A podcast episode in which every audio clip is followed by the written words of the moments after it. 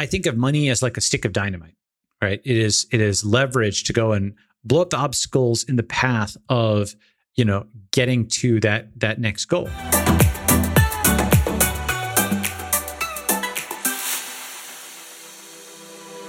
Hello, hello, and welcome to an epic interview. This is a conversation I looked forward to having and sharing with you for two years now, and today is the day. In the process of building the Almanac of Balaji over the past couple years, I have listened to and read almost everything Balaji has ever produced.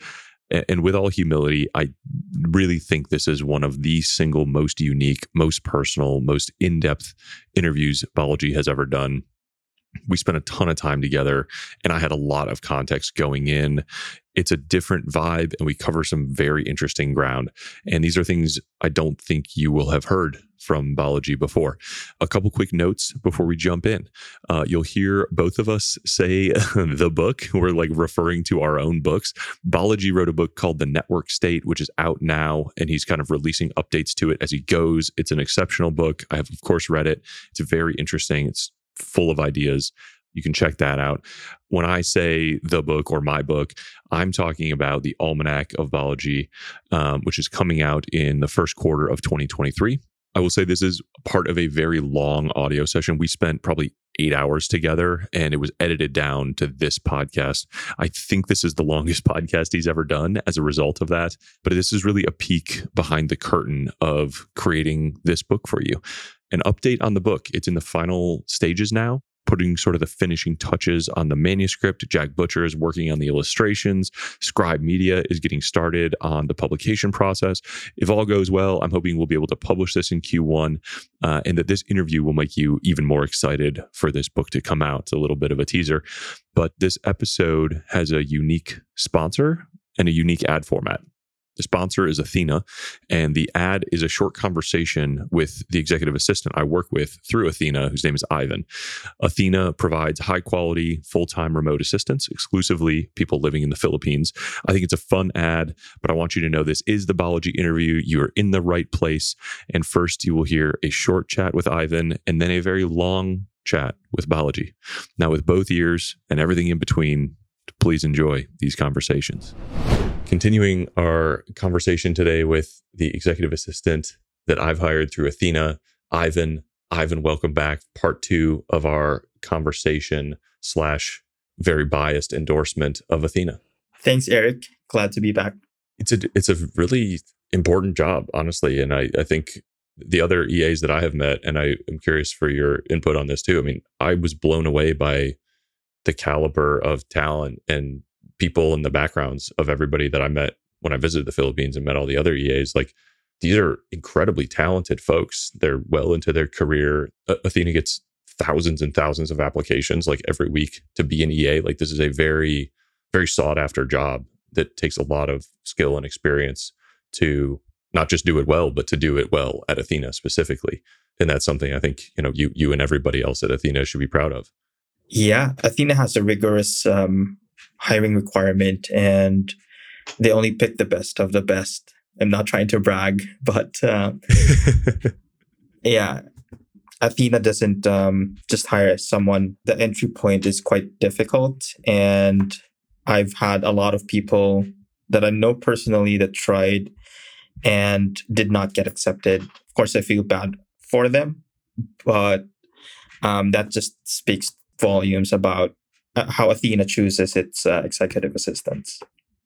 Yeah, you know, I've, I've got a fair few friends, and um, I know other listeners of this podcast actually are also Athena clients, and the the clients on the client side, the people that I know are also world beaters. Some of them are extremely successful and hard charging and talented and brilliant, and it is amazing to sort of see see the group of people that comes together around this community, and it's the and it's the people who really understand that time is the fundamental sort of denominator and constraint in life and that you need to do all you can to sort of get the most leverage out of your time and where you can hire and work with someone to help you know delegate and outsource some of the stuff the mundane stuff in life or the not mundane stuff you know the big important ambitious projects that just you feel like you could never really do without a little extra help. And I'm really inspired by, you know, Jonathan, the founder, and Robert, the CEO, and how far they've taken this.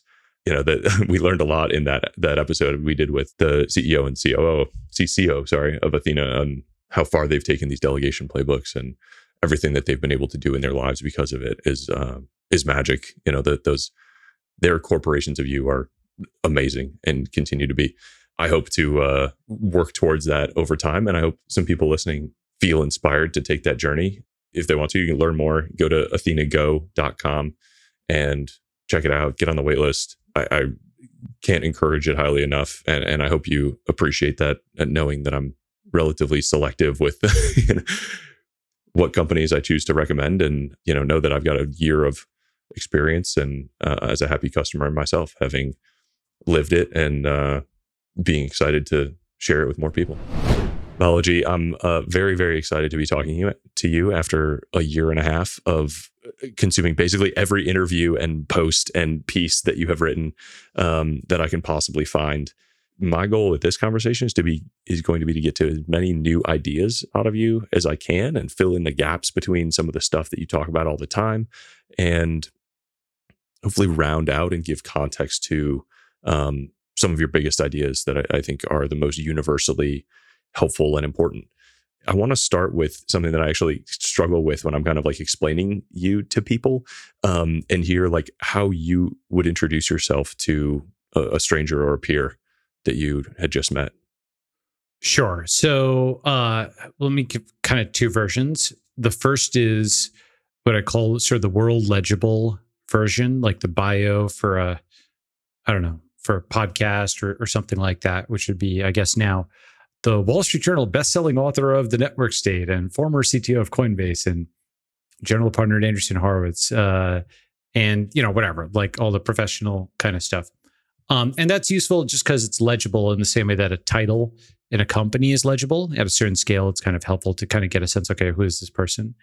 And then you know the the sort of I think the other way I kind of think of myself is as a uh, pragmatic ideologue, in the sense of I have you know, deep beliefs in what to accomplish and what to build in the future, but I'm absolutely willing to make trade-offs and even take detours, you know, for a long time, you know, in order to to get to that long-term destination and, you know, of life extension and, you know, human 2.0 and and so on, all the transhumanism stuff.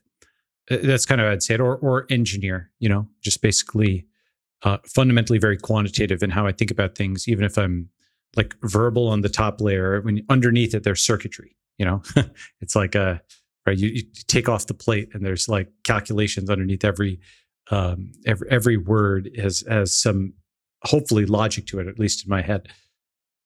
I, I hear that in I hear that in a lot of your um, your speech and the terminology that you use. Um, you know, there's a lot of like mathematical references, which is very interesting. Uh, do you do you think of uh, you know you've been an engineer, you've been an entrepreneur, you've been an investor, you have. I'm not sure how you would classify what you're doing now. Do you do you think of your work just as sort of whatever it takes to advance this sort of pragmatic ideology that you have that you've created and believed in? Yeah, I mean, like right now, I guess I'd be writer slash investor, and I think that's going to become a more and more common thing. The angel influencer the you know venture journalist that that concept of media plus funding together. I'm not sure we have a term for it because you'll usually classify it as either a writer or content creator or an investor but those are very much blurring together. But let's say angel influencer is kind of what you know it's it's a little bit most people don't call themselves influencers whatever but let's say writer slash investor, I think is probably a better better way of thinking about it. I don't think we have a good term for that person who's creating content and also funding things. My my attempt to coin it was a creator capitalist um, because I'm yeah, partial that's to alliteration. Good. That's pretty good. But uh, Mike Mike Solana likes the sovereign influencer, but basically you kind of want a term which is, I mean, that's like sort of like doubly highfalutin. You know, like influencer is sort of like, oh, I'm an yeah. influencer. You know, like it's it, so it's you know I don't know if there's a term that yeah, exactly. That's right. So, uh, but but creator capitalist is okay. Feels feels a little twee, but I don't know. Uh, some, something like that will will work. So, in the service of this sort of ideology, which, which I'd like to sort of get towards and, and get an attempt at articulating, but what what is the thing that, uh, given your current lifespan, you uh, would like to most see achieved um, in, in your work? Getting us onto the transhumanism curve uh, or you know the thing is transhumanism has gotten some flack nowadays from folks who think as as i mentioned that it just means a change of humanity but doesn't mean whether it's a change is good or bad. Let's call it optimalism actually you know improving things in the sense of optimizing an objective function and neither using too much technology nor too little you know in the same way that obviously you can have too much fire and you can have too little fire and now we use just enough fire, ideally, to heat the food, but not so much that we burn it down and not so little that we go cold. I mean, that's a very trivial example, but humans have been living with technology forever. And, uh, you know, fire arguably made us human. Richard Wrangham has this book on, on this where he uh, um, talks about how the invention of fire allowed us to, you know, humans as a species to outsource our metabolism to the fire and, and allocate more of those scarce calories for the brain it relaxed an evolutionary constraint and made us smarter and made us more human.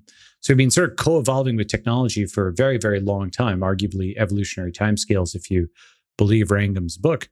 And, you know, so against those people who'd say, oh, you know, it's so artificial, all this modern stuff, we have to go back to Gaia.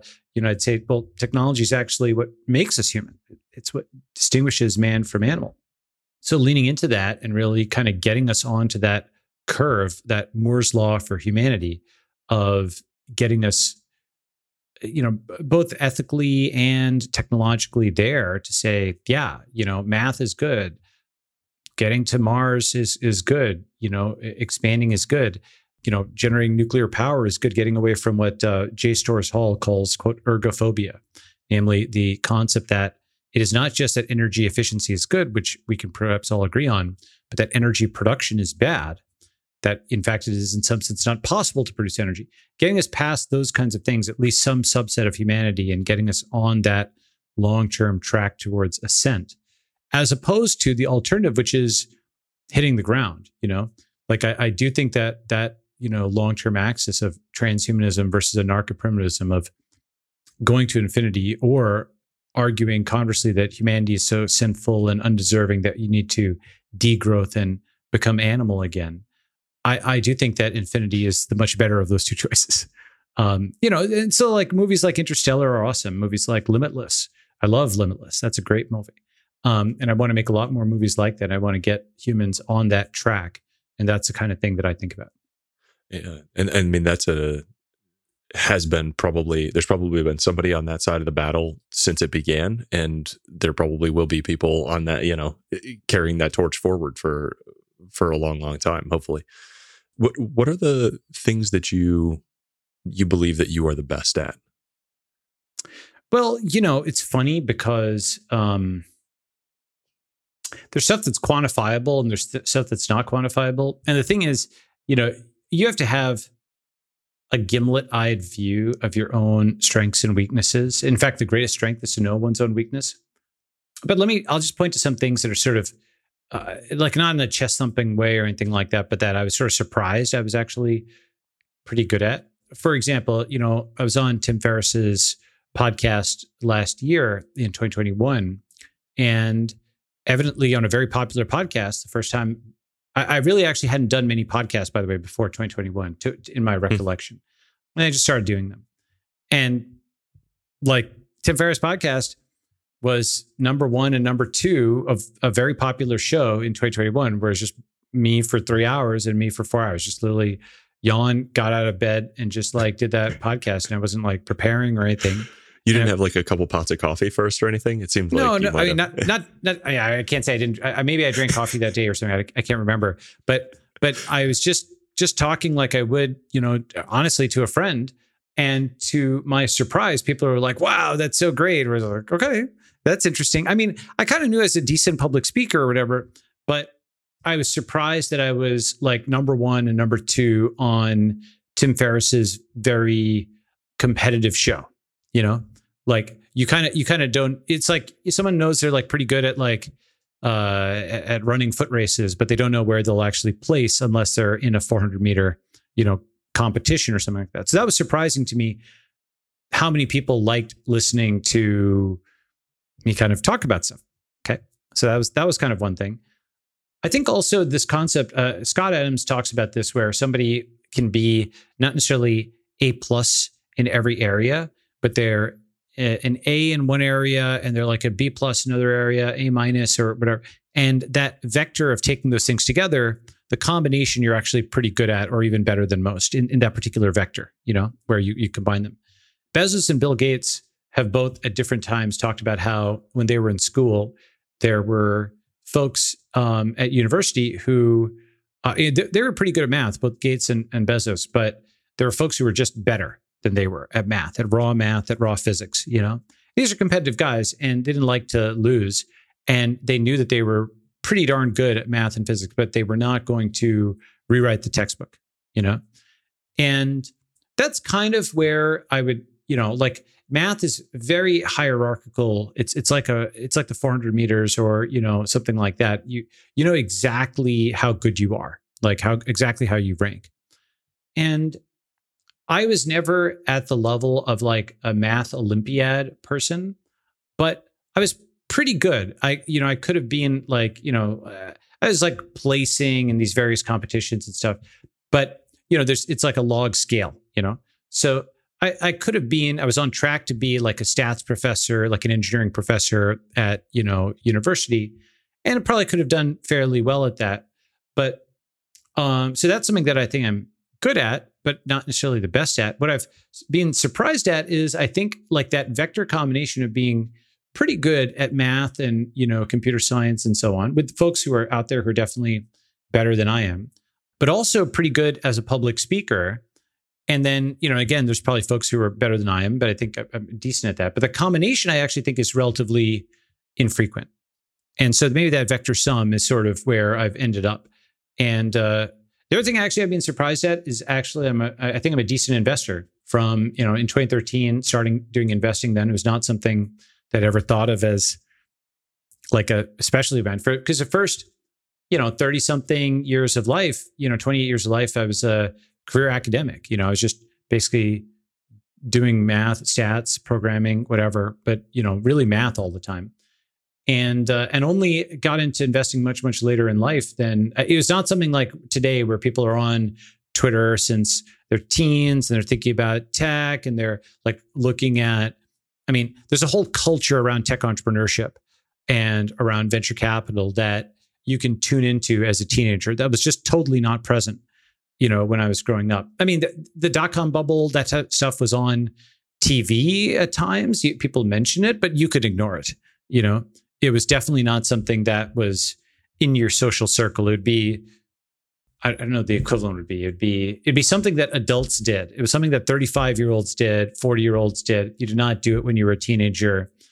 It was just a distant thing and it would sort of be like a teenager deciding to become a congressional aide. I don't know the exact analogy, but it's something that would be yeah, relatively it, it, far. wasn't remotely cool at that point. It wasn't yeah. cool. Yeah, yeah, it wasn't talked about. It was it was like a you know I don't know like like deciding to get into automated agriculture or something like that. There wasn't a cultural thing around it. It was you were aware that it was happening, perhaps if you were paying attention, but it definitely wasn't a career path anyway, so I was surprised that I was a very good investor. Or like again, there's probably people, you know, I've never tried to get on the Midas or blah blah blah list or anything like that, but I think I, have done fa- fairly well. Anyway, so those are things I think I'm pretty good at: A, speaking; B, math; C, investing. And uh, you know, again, there's people who are better in all of these areas than I am, but I think I, I think I'm okay at those. Yeah, it's it's interesting. I mean, we could probably separate those into um, some some innate talent and some earned, certainly earned skill in those different areas and I think you may be um, not giving yourself enough credit for I don't know what the right term is, like synthesis of ideas across disciplines or something. Like you know, he- hearing you kind of um, bring in mental models from physics and a concept from history and synthesize it with current geopolitics is all eh, like, and then project it forwards is is something like you know eh, I a lot of my heroes are cross disciplinary, um, and that is something like I, I think that you were quite gifted at. And well, I appreciate that. Uh, it's funny because the you know part of it is it's you know the legibility point. There's no like you can see one's deficits and one's ranking in a pure math competition. Do you know what I'm saying? But the axis that you're talking about is something that I find very natural. I don't really have to even try to do it, but it does seem to be of value to people, which is sort of that synthesis of different concepts. Yeah, I've had a few people read the current version of the the manuscript and say like this has permanently changed the way I think. Like th- this has introduced me to new ideas that have unlocked new capabilities and new perspectives in me, which is I think is a huge a huge benefit. Exactly what we're sort of trying to accomplish by awesome. Um, yeah, helping helping kind of spread those things. This is this is like a I love this question um because I think it's a it's revealing in a few, in a few layers. Um, w- what are the ideas you are most confident telling others that you know for certain? I mean, the trivial is one plus one equals two, or the i pi equals negative one. So, you know, mathematical theorems are the kinds of things that I'm most confident in telling other people that I know for certain. Um, and I, I know that sounds like it's dodging the question, but it's like I, in in like hundred years, two hundred years, five hundred yeah. years, ten days, right? That's that's going to hold up yeah. to be very strong, right? And then kind of beyond that, you even even uh, the reason I said math is even when you get to physics, you start to get into edge cases, and you know your Newtonian mechanics will have a relativistic correction and and so on, right? So I don't know. I mean, like it's basically. Have you seen that like XKCD where it's like it starts at math and you know the rigor of disciplines drops off, right? So everything just gets more probabilistic as I kind of as you kind of go from there.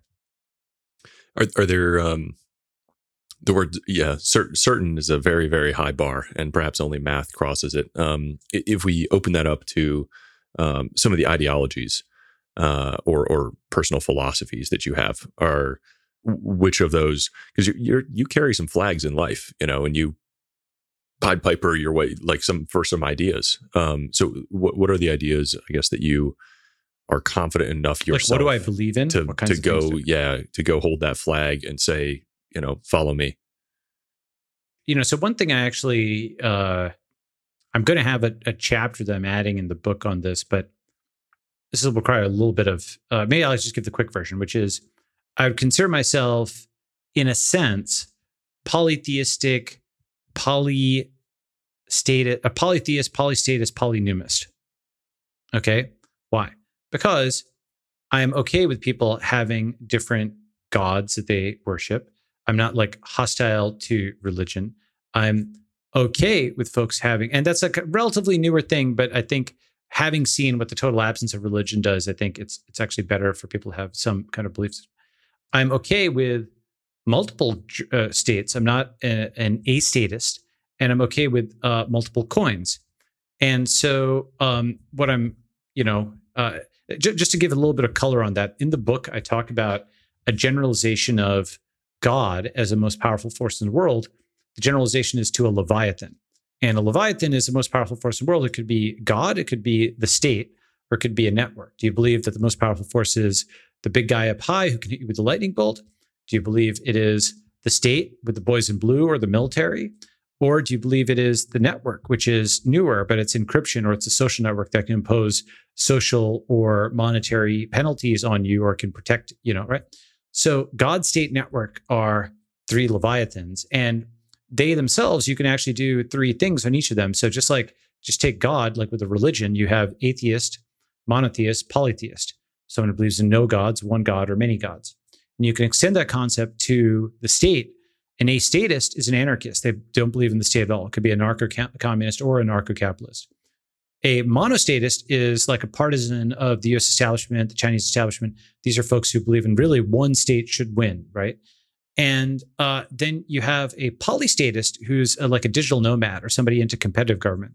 And they actually believe, as a matter of principle that there should be multiple states. And they are often grouped with the anarchist or a statist, but actually quite different because someone like Patrick Friedman, for example, is not saying. Yeah, it just depends no who's doing the groupings. Well, that's right. That's right. So they are both like in the same sense that like a uh, a Christian or you know a monotheist might say that both the atheist and the polytheist are going to hell, right? But they're actually quite different, you know. And so the the monostatist would say the astatist and the polystatist are both going to cause chaos and anarchy, but they actually are very different in terms of how they approach things, right? And then the third uh, thing would be the newest, which is uh, the network. And you, I, I, use the term just like you have a, a theist and a statist. I use the term numist, N-U-M-I-S-T, which is like study of coins, right? So the uh, mononumist, or let's start with the anumist. The anumist is the no coiner who doesn't believe in any network or any currency. They also hate social networks. They want basically often the anumist is a monostatist and atheist, right? The anumist basically, so there's interaction effects between these, right? They don't believe in God and they don't believe in coins, but they do believe in the government, right? And they don't believe in social networks and they think that's a threat to quote democracy. So they're mono monostatist, right? So there's the a anumist, which is a no coiner.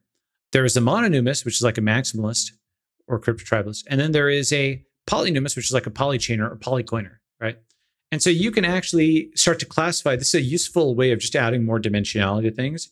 You can start classifying modern ideologies not simply by atheist, monotheist, polytheist, but also you could have somebody who is, as I just mentioned, they, are an atheist, monostatist, anumist, right?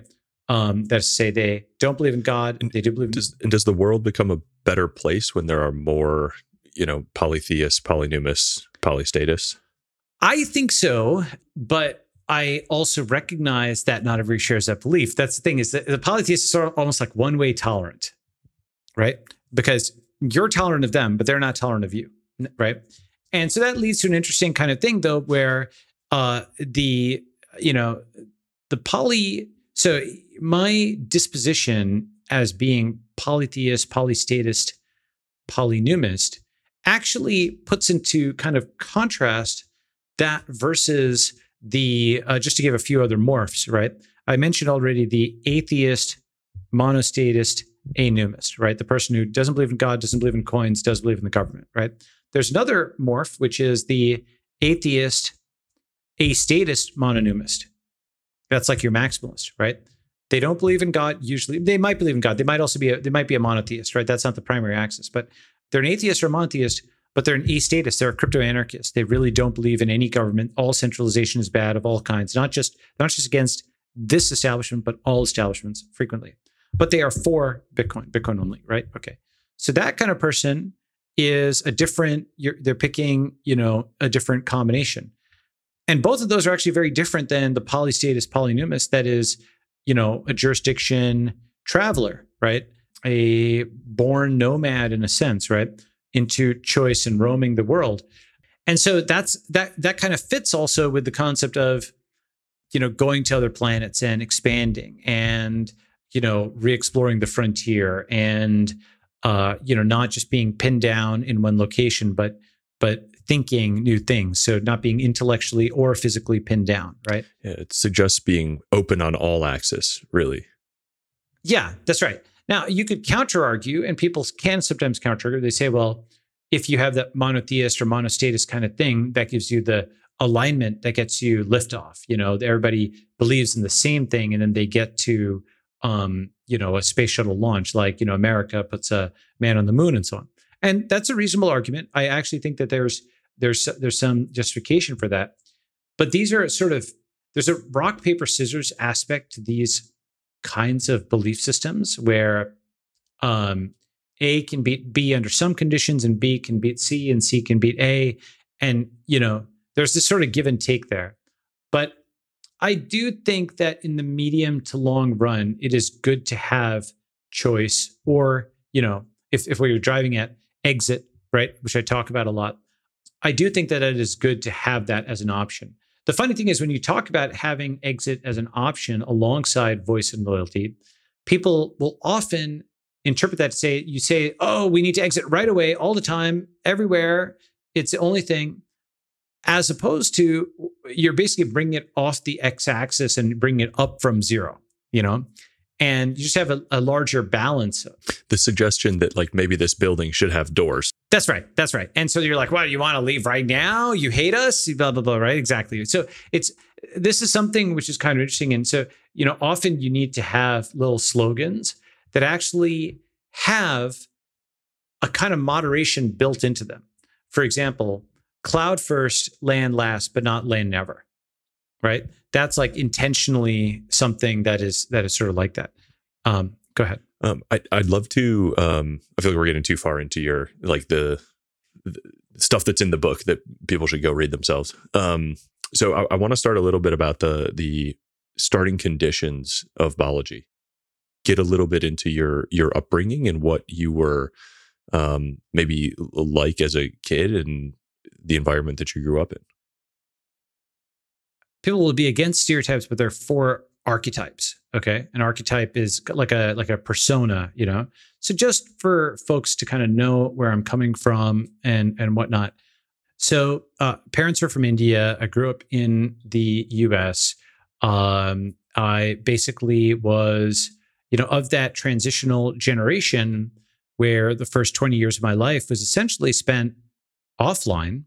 Um, yeah, let's say 18 years, whatever, because the internet really wasn't kind of working, you know, like, uh, or rather, it was there and people talked about it. You heard about it and you kind of used the web browser, but basically, um, so I was born 1980. And so, uh, you know, that meant that you know, even in your teens, you basically become like 18 years old, and the internet was de- definitely something you could ignore, right?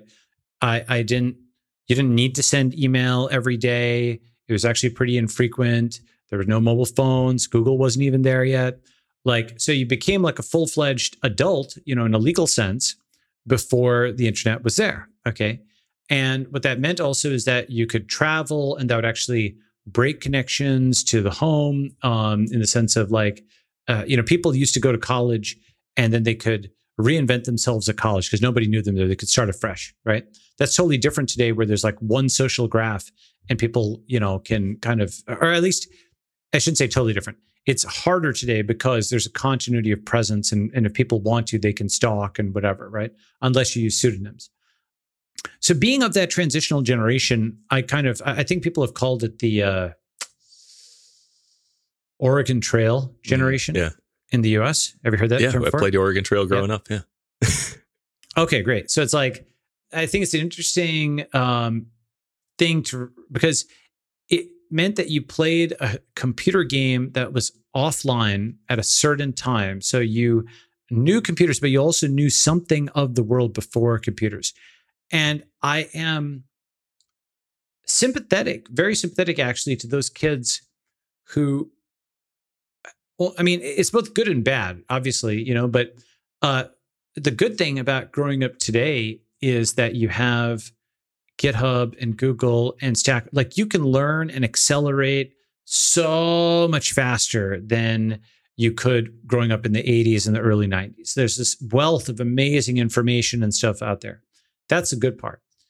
The bad part, of course, is you know there's a lot of really nasty people on the internet, and you know in the in the 80s and 90s, you know you'd grow up and people would say things like, "Don't talk to strangers," you know, and then there was this kind of interregnum from I don't know the mid 2000s to the mid 2010s when everybody was talking to strangers and it seemed okay. Hey, social media is great. We're all online. And, uh, you know, you don't just talk to a stranger, you get into a stranger's car to go on an Uber ride and so on.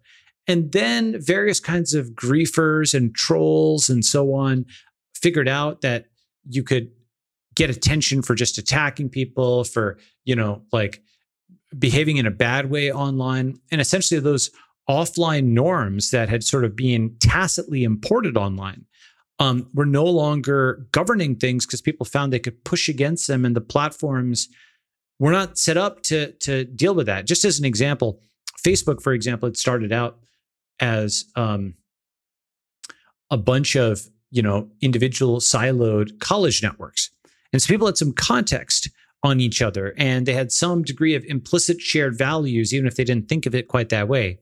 And then the moment when they networked the networks and also with Twitter being default public, the networking of the networks in like 2007, then getting a lot of people online by the early 2000s, like tw- uh, basically by, by 2010, 2011, you started to get the Arab Spring, where networking the networks and having people speak at all and know each other was speaking and getting that consensus starting to destabilize fragile regimes. And then, you know, Naval wrote American Spring about how that was coming to the US, and that's played out over the last 10 years, as we've seen, right?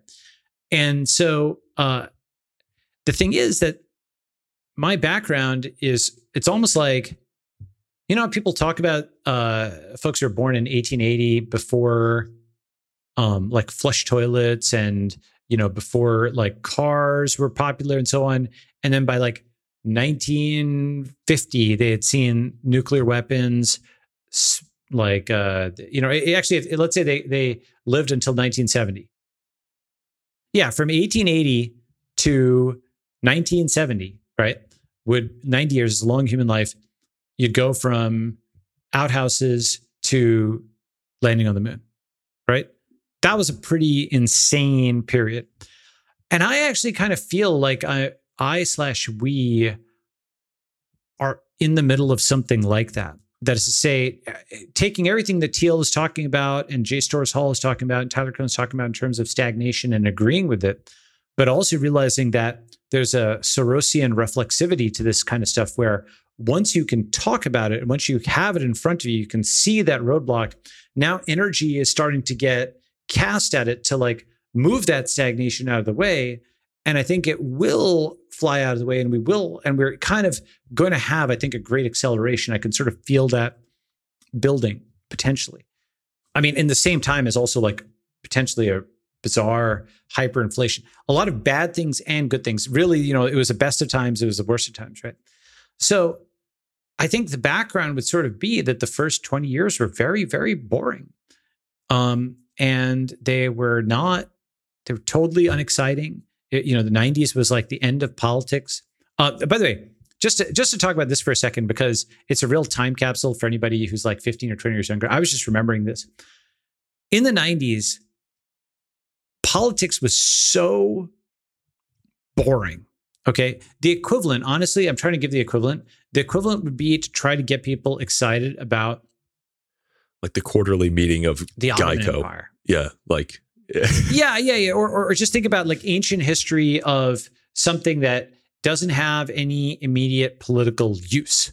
Okay, so so like I don't know, uh, like Tamerlane or something like that, right? You know, or or uh, the Bantu expansion. I don't know, some something which people just can't, can't use as a political weapon today. The Roman Empire, to some extent. Okay, you can't get kids excited about this. This is not something that people care about that much. You have to have an intellectual interest in it. And it's kind of boring unless you can find some significance of it. That is what politics was in the 90s. It was like this dumb thing for old guys on TV and C-SPAN that was mattered, was was cool, was video games and MTV and well, okay, I should say MTV uh, video games were cool. They were actually not yet cool then. But MTV was cool, and uh, you know the NBA and sports were cool, and you know Hollywood movies were cool, and it was just like it was just a actually a very different time culturally. It was a it was a giant ten year. In retrospect, it was a giant ten year vacation if you were in the U.S. You could appreciate it like it's it's actually it was both a good time to be a teenager, and it was um it was a time that you just like appreciate more in retrospect. Now, that might just be, by the way, because everyone's like, oh, our teenagers are so great and everything's kind of downhill after that, which might be the case because you're healthiest or whatever at that time. People are, you know, in their salad years. And so it's kind of down. So that's why, you know, could, could be. But I also think that if you looked at objective measures of, you know, depression and what have you, I think, you know, teens are like more depressed whatever nowadays. The 90s was actually a pretty good time. Um, but it was interesting because it was, it was like, was boring in a certain way. You could be bored. Was was there a moment where you sort of encountered uh, a technology or some uh, like came onto the internet and came alive and that that became like an inflection point in your your younger life? I'd actually say it was 2001. That is kind of so different inflection points. 2001 is when Google, Google had been around for a couple of years, 98, 99. was 2000 or 2001 that you could really start to use Google to find interesting information online, right? Because people had talked about, oh, the information superhighway and oh, you're going to have all this information. And it was like really bad stuff like Alta Vista Digital and InfoSeek and Hotbot. Those early search engines did not pull up really lots of stuff. There were keyword stuff pages. You you couldn't really find great content. And and it was a two-sided market because the content producers wouldn't create the content if they could get outranked by spammers or whatever, right? So it was actually um, a while. It was really 2001, I'd say, when Google started to get good enough that you could find interesting things and you could while away some time just querying things and looking things up. This, by the way, was pre Wikipedia. It was pre Stack Overflow. It was pre GitHub. It was pre Hacker News. It was pre Twitter. All of that stuff, each one of those things that came online is like a new kind and source of information. And as they came online, I sort of indexed them, you know, and uh, and then you you index them, and then you you get diminishing returns. Like I don't even read hacker news anymore because it's just hater news, you know. Um, and it's just like you know you don't you don't get it or you don't get that much out of it. And so it's almost been something where every few years I sort of feel like my life starts again anew, you know. And it's and now the thing is I also recognize that that growth arc is not that typical. Like actually, you know, I'm in my early 40s now but I feel like I've just started. Okay. Like I really do feel I've just started. And why do I say it? Because like I built up these various resources like distribution and other kinds of things. And now I can actually broadcast some concepts out there and get feedback and, you know, invest some money and and see things happen. And so it's sort of something where past is being prologue and now I've got a canvas to play with and and to work with, right? And there's folks who, once they've made a little bit of money, they want to go and just do, you know, just, just be on the beach, mai tais or something. And that's fine, right? But I think of money as like a stick of dynamite, right? It is it is leverage to go and blow up the obstacles in the path of you know getting to that that next goal. And uh, the the thing about that that background that I mentioned is I don't know. I, I think that aspect of being sort of between past and future, it is almost like, and I know this is a little bit of a weird analogy, but you know, Ibn Khaldun or the uh, the concept of the Marcher Lords. Are familiar with that? So Ibn Khaldun talks about Asabia and how the the groups that succeed a collapsing empire are those that are like small groups that have this sort of you know tight knit you know kind of thing um, it's a moral thing. It's a nationalistic thing. It's something that knits them together, as opposed to this, you know, empire that's like disintegrating. It doesn't. People don't believe in each other anymore. Uh, there's another version of that. I think Peter Turchin talks about this. So-called Marcher Lords, and he has observed that historically, the successors to a, a falling empire are those that are sort of on the boundary between civilization and barbarism, right, or civilization and nature. And why? Why on the boundary? Well, they're not uh, all the way you know over as as uh, you know barbarians right? They're not um, in the state of nature so they know something of what civilization is. But they also aren't like the hunger game style people from the capital. They're not the effete you know uh, uh, folks at the capital that have forgotten what it is to build things right?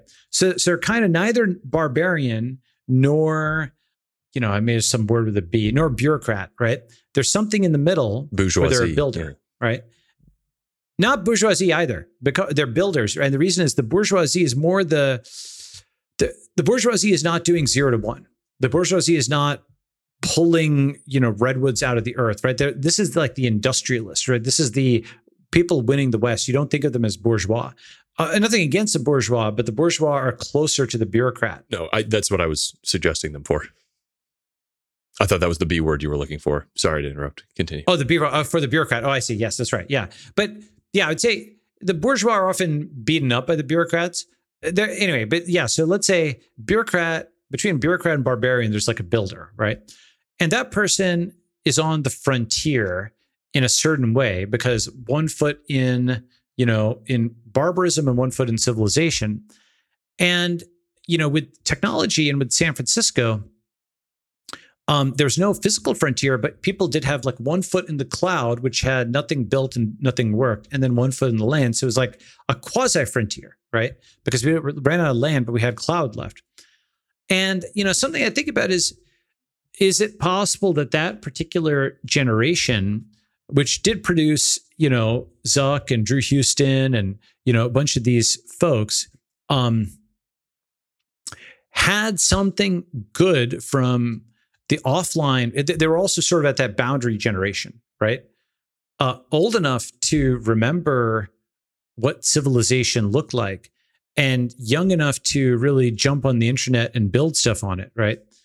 And, you know, as people have observed, for example, that all the people in politics are, you know, gerontocrats and old, they're all 70 something, 80 something. They're like, where is that dearth of like younger leadership? And maybe it's because Gen X and older millennials, all the really talented people went into technology. So that bleeding off of Larry Page and Andreessen and Paul Graham and Peter Thiel and you know Zuck, that whole group, that cohort that would have been heads of state and like these really um, you know amazing national political leaders became national technological leaders, right? So that that split started happening around that time.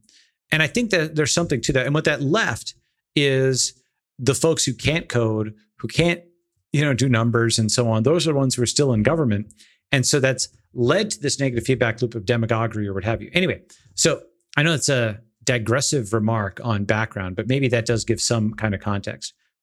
Being, you know, like a, an Indian immigrant in the US, uh, I also sort of feel like an advanced scout in a different way, where India is now immigrating to the internet, right?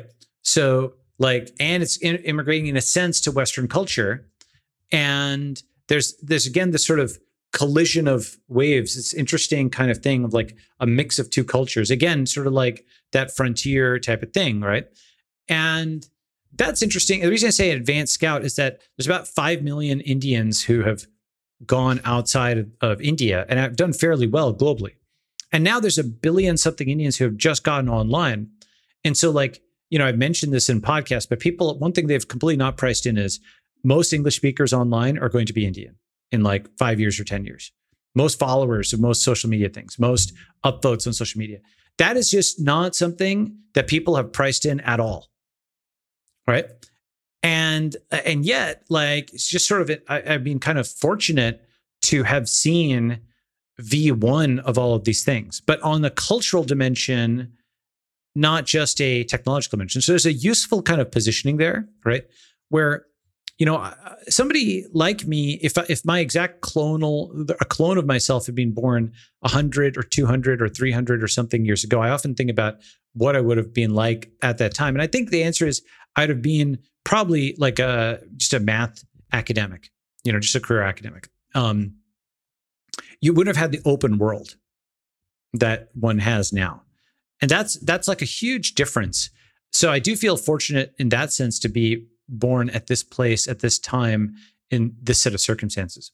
Let me give a third lens. Okay, so first lens was basically just kind of the time. The second is sort of the cultural parameters and so on. A third lens is uh, disposition. Okay. So if you were a morning person, if you like doing things at the same time every day, if you like your vacations being scheduled, if you like being a person of routine, if you like, you know, all that type of stuff, the 20th century was great for you. It's regimented. It was rectilinear. Everything was in, you know, blocks of time. Everything, you know, was this and that. If you like flexibility. If you like surges of work and then stop and do something else and so on and so forth. If you're a night person, if you're an async person, if you don't like wearing, you know, formal attire all the time, blah blah.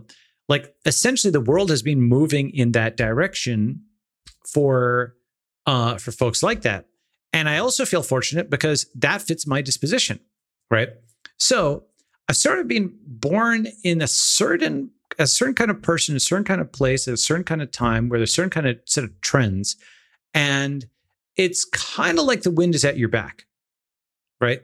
Because, for example, just stuff that I like becomes popular five or 10 or 15 years later. Example, surfing the internet. Example, using mobile devices like a Palm Pilot. Example, um, I don't know, there's a thousand uh, cryptocurrency, genomics, machine learning, whatever. Like there's 500 examples like this. And by contrast, if you were somebody who liked routine and you liked the small town and so on, I understand that in many ways life has gotten worse, right? Because those things that you liked are just going away. There is the market is going away for that, I don't know, that local shop that somebody liked. It's just getting blown up and it's a it's a characterless big box or whatever that's coming. I actually, even if I'm pro Amazon in many other ways, I think Amazon is better in certain ways, price and quality or whatever. I understand why people don't like that. And so those for those morning people, uh, like they liked wearing a suit to work, right? They liked it when everybody was just talking about what I would consider really boring stuff, sports and the weather, because they like that stability. They don't like the volatility of everything changing. They don't they don't like the unpredictability and the complexity and so on. They want simplicity. And you know what? Simplicity is really valuable. Stability is really valuable. I understand why they like those things. I haven't caused I haven't caused this uh, you know, like complexity, you know, explosion or what have you. It's just something where the internet has kind of caused a lot of this, or there's actually factors even upstream the internet that I talk about in the book that have caused it, just decentralization broadly. Um, and it's sort of returning to the natural complexity of the world in some ways that the the world was artificially I love Lucied in 1950, and it's becoming more complex again as it was before. But you know, my parents were immigrants from India, and um, they were just focused on working hard in uh, you know at a time and in a culture where long distance calls were actually kind of uh, expensive, very expensive, and mail was slow. And they were sort of cut off from their home culture, and it's sort of hard to make friends as an adult. And um, you know, their cultural conventions worked for 1940s, 1950s India. Okay, it's just completely different from like 1980s New York. Okay.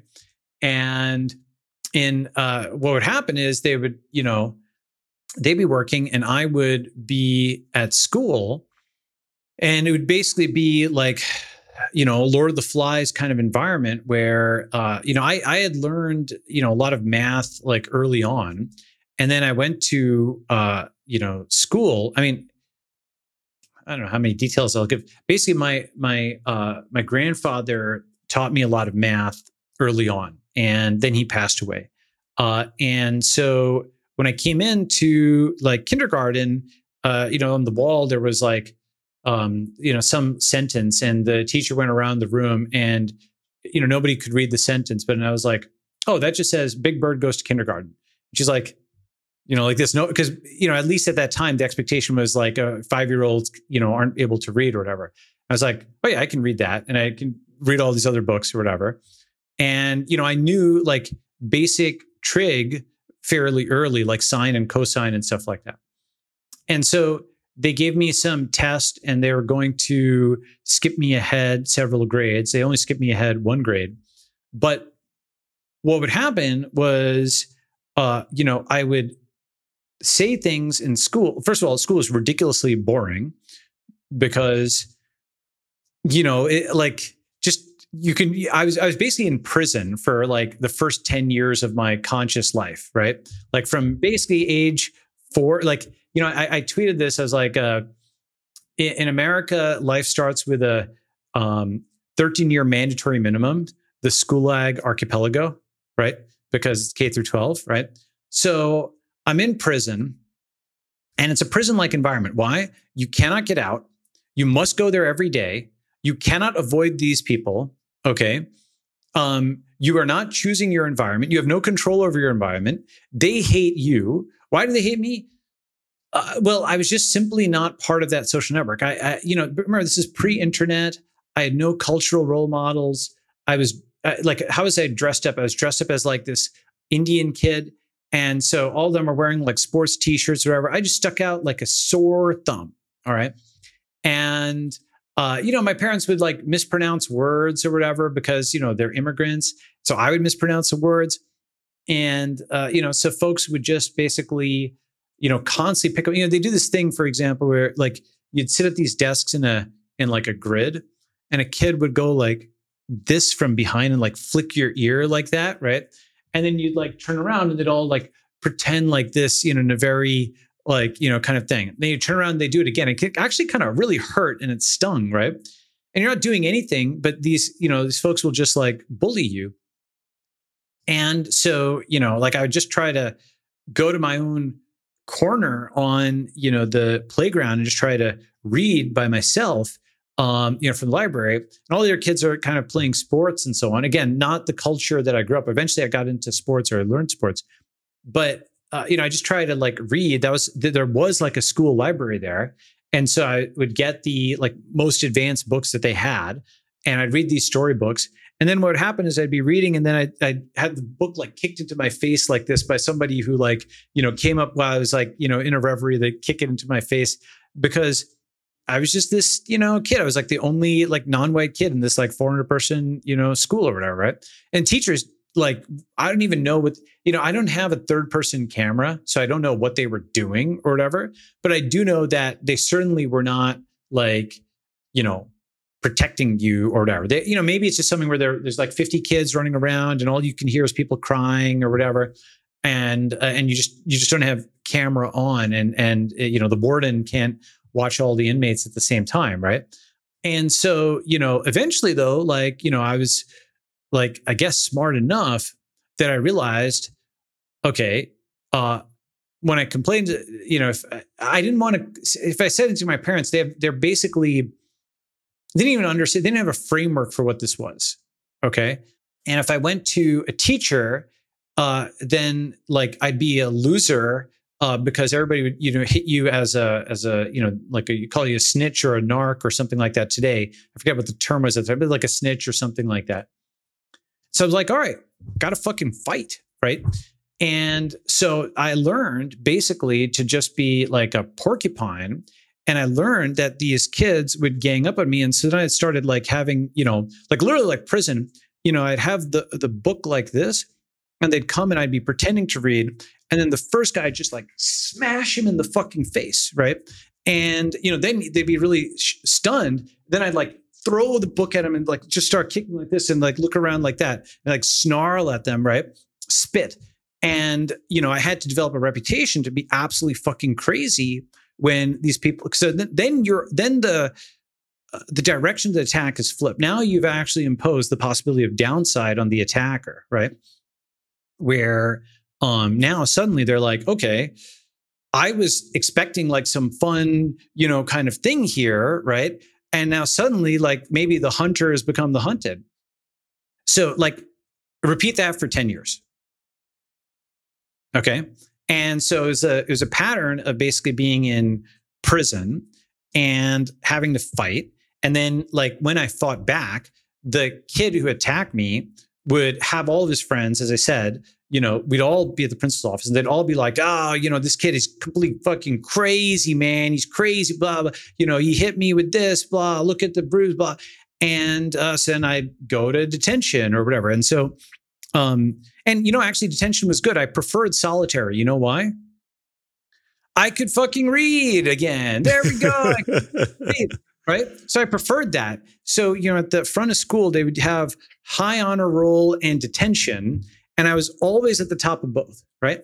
Now, was I was I like in retrospect, was I probably uh, did I bring that on myself and so on? You know, Elon also talked about how he was like attacked in school a lot, but Elon's personality is also something where he is a leader of men and domineering and so on. And so you can actually now, with some perspective, I'm like, oh, I probably gave off some vibe of I'm, you know, I'm smarter or I'm, you know, like I should be in charge or something like that. There's probably something that I did like that. Even, you know, now I understand how to channel that or whatever. I just didn't have any cultural, you know, awareness for what could and couldn't be said or done. You know, I'm, you know, just like acting on instinct or whatever. Like, you know, for example, just like a small thing. th- there's various ways that one is supposed to be self-effacing when you get an award. Oh, I'm humbled, right? You kind of see that. And it's just a cultural convention, which you wouldn't know exactly how you're supposed to accept an award unless you've already seen that. Okay. And so it's, it's possibly the case, probably the case, that there was something I did that was like, you know, provocative to them. Okay. Um, and maybe if I looked at it and like I had a third person camera, I would wince and be like, oh, of course, that's why they were attacking or, or something like that.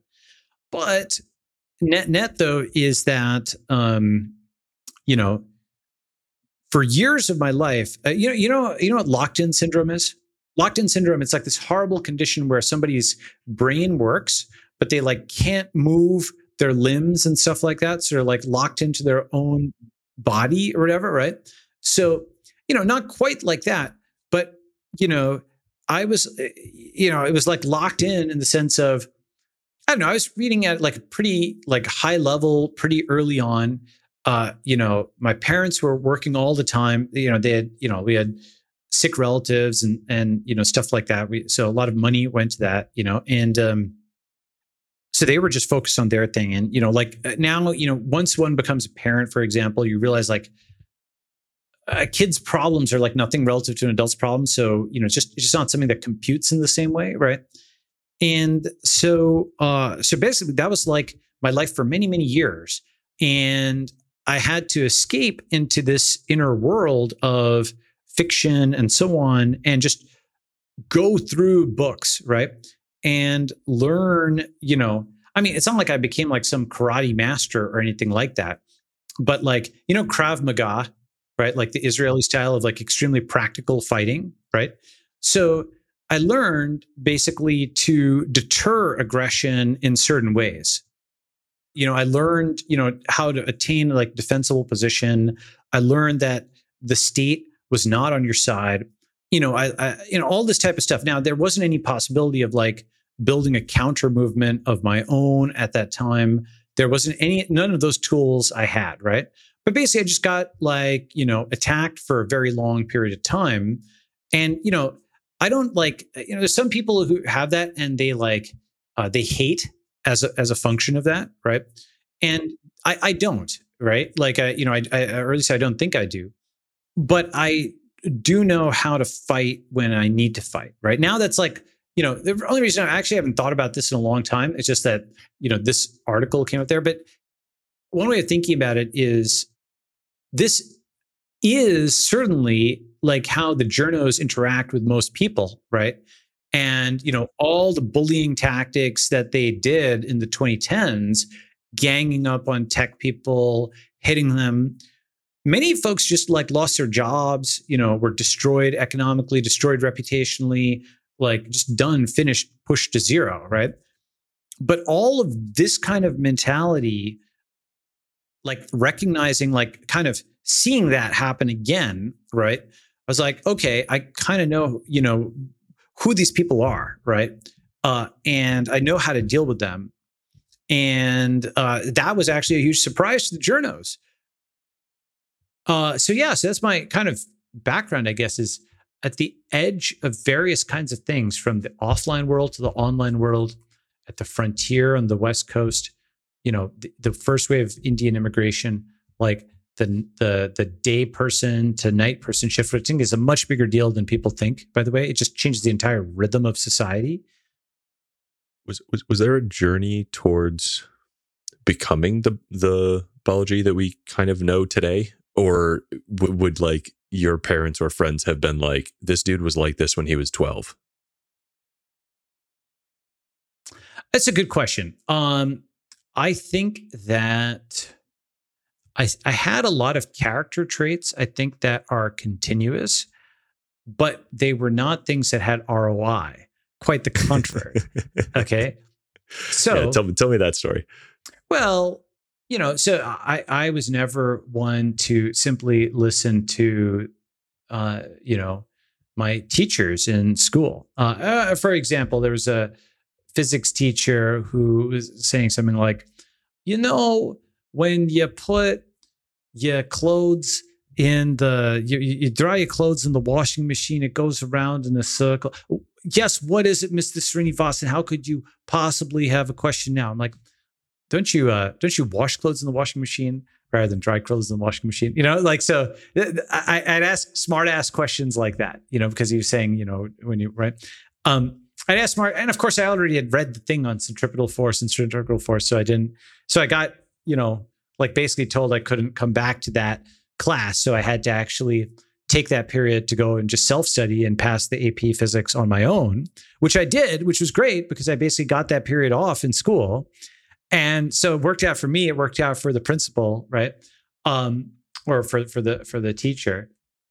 But essentially the thing is that the ROI of being um like good at math plus fairly disobedient was not there for the first you know it, it, started to increase as i got to academia and you know at that time in the early 2000s um, there was still some roi for thinking different right but it was only when i got into technology that that actually really there was a vector alignment for thinking different everything before that's it's kind of the times were changing decentralization was happening right the internet was all of those things the ROI on thinking different increased.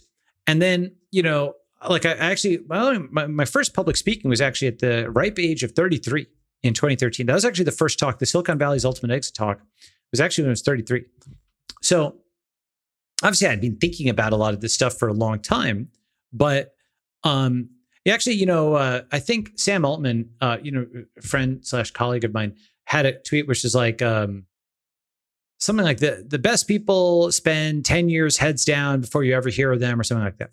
I think there's sometimes truth to that and sometimes not. I think it's totally reasonable to build your audience online. It's a different time, I think, than when, you know, even today, seven years or eight years after he tweeted that, it's like it's a different time than it was then, right? Um, but that's kind of what I did do. I, I was heads down, I was offline, I was not building an audience online or anything like that for a long time. And so what happened was basically the ROI for disobedience just kept increasing. You know, like it went from extremely negative ROI, where you basically get thrown out of class, to like, uh, okay, it's tolerable when you get to college to skip class. And I was like, oh, you're not taking attendance? I have flex time now. Oh my God, that was a huge breakthrough in life. Holy moly. I could sleep in, I could just read the textbook. I never showed up to class. I would just show up to the midterm and the finals and basically just like do it that way. It was just way more efficient, right? What's the teacher going to say? They're going to speak. This is before we had 2x on YouTube and that concept, right? You usually a teacher is speaking uh, too slowly. Sometimes they'd speak too fast, but with a textbook, I can just rewind and it's usually in better, it's like thought through better and so on and so forth. So I just didn't learn that well from listening to lectures, I, I, learned much better from just reading the textbook and seeing it in writing and being able to do the problems myself. I could just move much, much, much faster that way. And so what I just do is I'd get uh, the textbook that was recommended for a given class, but I'd also get two or three others. And uh, the reason is then I could triangulate. And I could, if you just kind of diff them, you could see, okay, these guys all kind of front page this particular formulation for electrostatics or something like that. And this is how they all talk about electrodynamics. But this part is idiosyncratic to this particular author who's stressing this problem that probably came from his research and it's not there in the other two textbooks. So might not be as important. You start to pull out with that. And of course, that means reading not one, but like three physics textbooks or something. But it actually is sort of sometimes easier to do that than to read one right? Because you read the same concept and you have them open on a big table and you can read the same concept a few different things. So, so the, the ROI for disobedience then kept increasing. In academia now, you could disobey a bit and write papers. And then in entrepreneurship, again. And then now, once you get to venture capital and content production, originality is actually really, really, really valued right? What do you call it? Originality. You call it being disobedient. You call it being contrarian. You call it being whatever, whatever. Like just that combination of being analytical plus not fully obedient has has been this important thing. But yeah, I don't think I, I would not have predicted my career path back then, and the reason is I would have thought I, if someone had said something, they would said, uh, okay, Balaji will be like a mathematician or, or something like that. That's that's that was the most tangible and legible thing, or maybe a writer, um, because I was, you know, like good at English and you know all the type of stuff, right? Like whatever, you know, there's like CTY, like Center for Talented Youth, all those kinds of tests. I would max out those tests. So you you were precocious. It was clear from a young age that you were, yeah, yeah, yeah but but the thing is also remember this is the 80s and the 90s so there's no there's not really an outlet for that. So i would max out all these standardized tests but but then what? Yeah. Yeah and then what right? Exactly. Like distance learning wasn't really that built up. Um it, it just, there wasn't anything like the accelerated learning network you have now. It was extremely rate limited. You go to third grade and you go to fourth grade and you go to fourth grade and then you go to fifth grade and perhaps I could have skipped ahead like whatever number of grades or something like that. But like the thing is that, you know, it's also about social development and not simply, you know, technical. And, you know, so like I did, I did skip a grade or whatever, but, you know, if I had skipped five grades, it was you just be a weirdo then, right? Like, you know, you, you, you, it's not something where you're socially integrated in the same way. Even being like one grade or whatever, that was the thing, right? So anyway, point is that uh, society was not set up for acceleration then. It was absolutely set up for speed limit. And those speed limits have been falling away. This, by the way, is a phrase that um, there's an entrepreneur online who has this phrase. There's no such thing as a speed limit in entrepreneur. There's no speed limit. Uh, it's Derek Derek Sivers, I think, is, is the guy, right? And basically, what he means by that is in entrepreneurship, it's not like there's a homework problem and you do it and you're done. It's like I've got 50 different things to do and I can do them all in a day, and then I've got another fifty. Right. I I always think of it as um, you know, it's it's a real time strategy game, not a turn based game. Like if if you're waiting for your turn, you're fucking it yeah, up. Yeah, yeah, exactly. I, I wonder if there's anything that jumps out as formative to you, um, as you know, an author or a book or uh, movies or or anything like that that was just really like got in your mental DNA early and sort of helped shepherd you towards the path that you're on. Formative works. Um, well, I've mentioned some of them, but I'll, I'll, you know, so Feynman lectures on physics, uh, from third world to first, um, by Lee Kuan Yew, The Man Who Knew Infinity by Robert Kanigel that got later made into a movie. I actually liked uh, John Allen Paulos's Innumeracy. Um, I thought that was really good. Uh, when I was actually a kid, I liked Howl's Moving Castle and that whole series by Diana Wynne Jones because I felt uh, I haven't reread that in a long, long time, but I felt that they were kind of intricate plots that kind of rewarded reading where there was a payoff later to something earlier. Um, I haven't reread them as an adult, but uh, you know, that was actually th- those are actually pretty good. I, I, I, should remember the name of the book, but there's other kinds of books like that. I, I appreciated the ones that just had a few threads and wrapped them all up together satisfyingly. I think some PG Wodehouse books are actually quite good. That he's popular in India. Um, these are fiction books. Um, obviously, I, you know, I liked Isaac Asimov and uh, you know stuff like that. I, you know, one thing is that I was as a kid and in my teens. You know, there's some people who are like, oh, you know, I was always a as a programmer, and I got a Mac early on. Was playing around with it. That was actually not me. I actually got into programming relatively late in my 20s or so. And I think I only really learned how to code properly. I mean, what I mean by that is I was always a math person and a science person in, in that sense. And um, computers were a tool that you used to, you know, I would I'd use, you know, you'd write in MATLAB or you write in, uh, you'd write scientific code that was um, just different than just coding, you know, like apps, right? That was not something that I really cared about as much. I did care about science. And so academic code, as you're probably aware, academic mathematical code is terrible code, usually as code, because it's it's a single player code. It's meant to generate a figure or a graph. It's not meant to power an application. So it's not easy to read or modify by anybody other than the person who's writing it and so like multiplayer or multi-writer code is only something I really learned how to do after starting a company. Um, and that was like, you know, relatively late in life. So it's kind of, you know, computer science is a second or third language for me. Um, statistics and math is much more of like a first language. So, and so you you know you when you code you kind of speak with an accent. So that's why I I like functional programming because this is the way my brain works. I try to think of everything as f of g of h of x, and I just think and I write down those functions, and it just goes tuk tuk tuk like this, right? And uh, you know, I you can do I can program in the imperative style and this style and that's I can do all of that whatever now, but just like what comes sort of naturally. Uh, there's probably something like that if you look at people. I, I'm not a linguist, but if you were and you looked at, let's say, people who spoke Polish and then English uh, versus people who spoke, I don't know, um, Hungarian and then English or Japanese, there's probably certain constructions that map cognitively to the source language from the destination language that are maybe more common with somebody coming from one linguistic background. So those are kind of formative works. Uh, the books that I have always liked are compendium books that pack a lot into a little, like uh, you know, Princeton Companion to Mathematics. I've mentioned that before.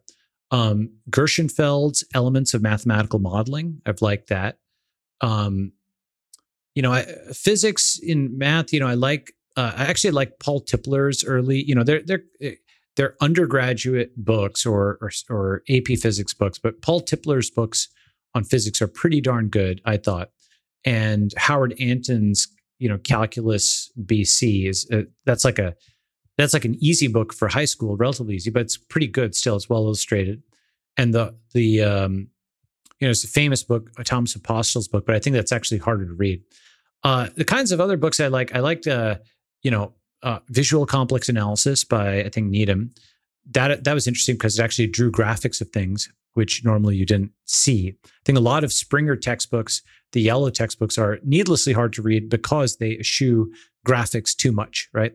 And especially in math, a picture can, you know, give a thousand words. One of the things I liked about statistics is that it was highly visual and you could often debug yourself by looking at histograms and scatter plots and what have you. So stats was sort of math that I could test on the computer. That was the kind of thing that I did like. That was start with the kind of thing that got me into computers.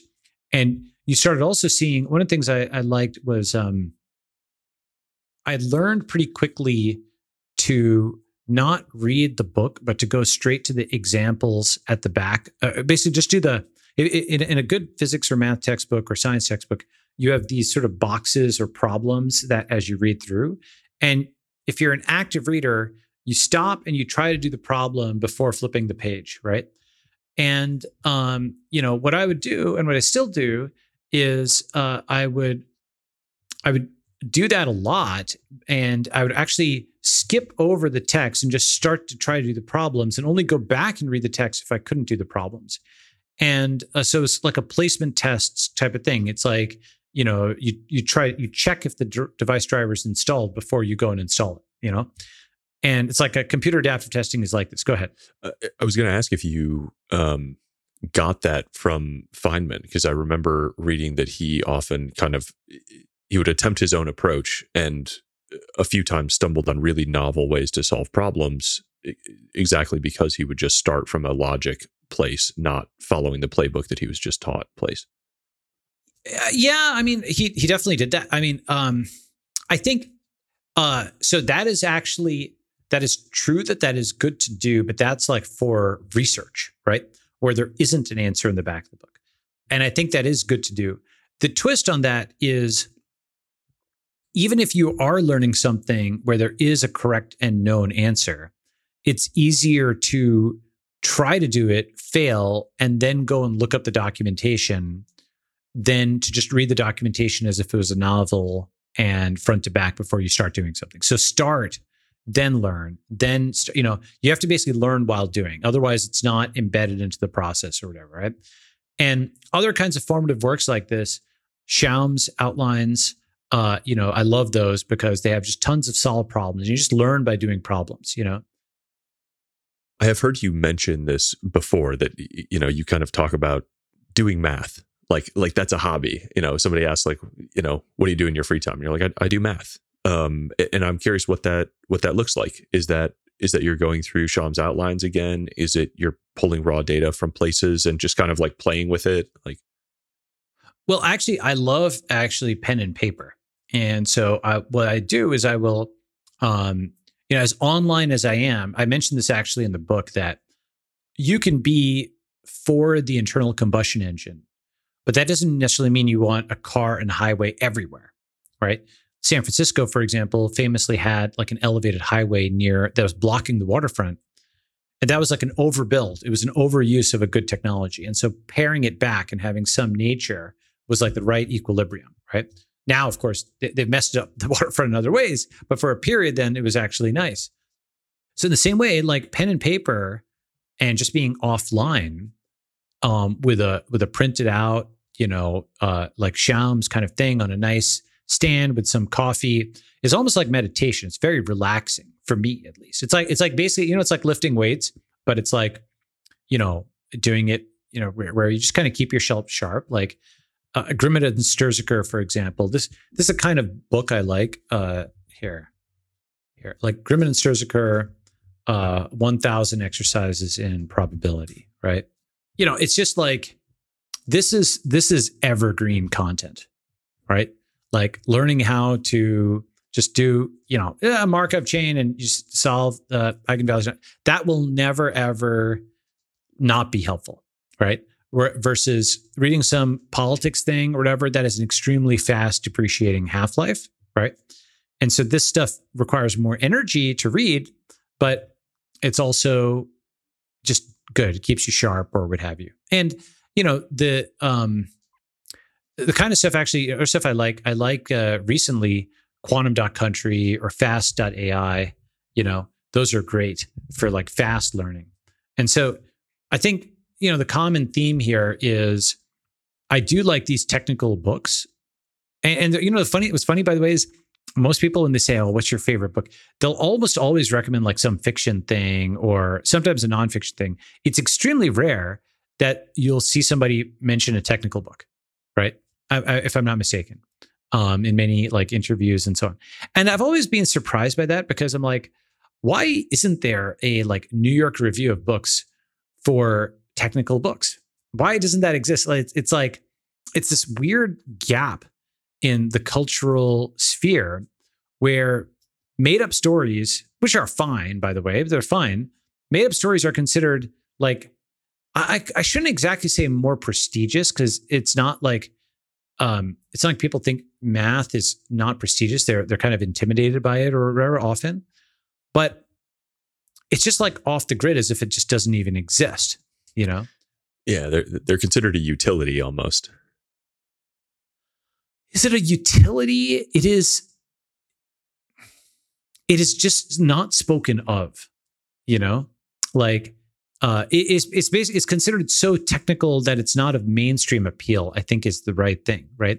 But you know, the funny thing is, these kinds of books that win the Booker Prize or art art books or whatever, those are not really usually not written for the public at large. A, and B, actually, you know, um, I've always actually been surprised by this, which is, despite the relatively limited audience for technical books, many of them are actually of very high quality, or perhaps made not despite because of the limited audience they are of very high quality.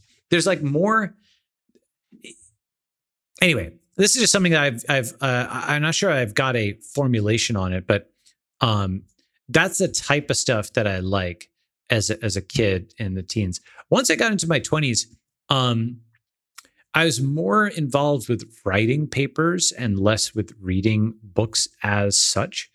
And one of the things I started to do is I always had to have some broad vector where different kinds of books would get mapped onto that because I'm my brain is sort of single threaded in this way, which is a funny thing for say because you might think I'm very digressive and I've got lots of different things I hop around on. But it's single threaded in the sense of I've got some sort of direction vector and theory of history. And all the stuff kind of slots in and maps to that and whatnot. And if I can't fit something in, then I tend to not remember it. Um, it's like an example of theorem X or a corollary to postulate Y, then I can remember it. But if it's like just a random date of the Peloponnesian War, I won't remember it unless it's in series with something else that I need to remember as an input to something else. You know, so I have this clothesline on which I hang things, and that's almost like a form of data compression. Um, a little bit like how you know people talk about narrative journalism. You have a narrative, and then every story is like uh, it's it's just like um, an episode of the same series, and people know the characters, they know who's good, they know who's bad, and then the the story itself is just an episode in this in this long running series. That's narrative journalism. I have something that's sort of like that, but it's like a long run theory. And you know, you see Lee Kuan Yew zero to one, and you've got this mental model of the world. One other thing, you know, basically that uh, that's kind of related to this, I think about is do you know the concept of referential integrity?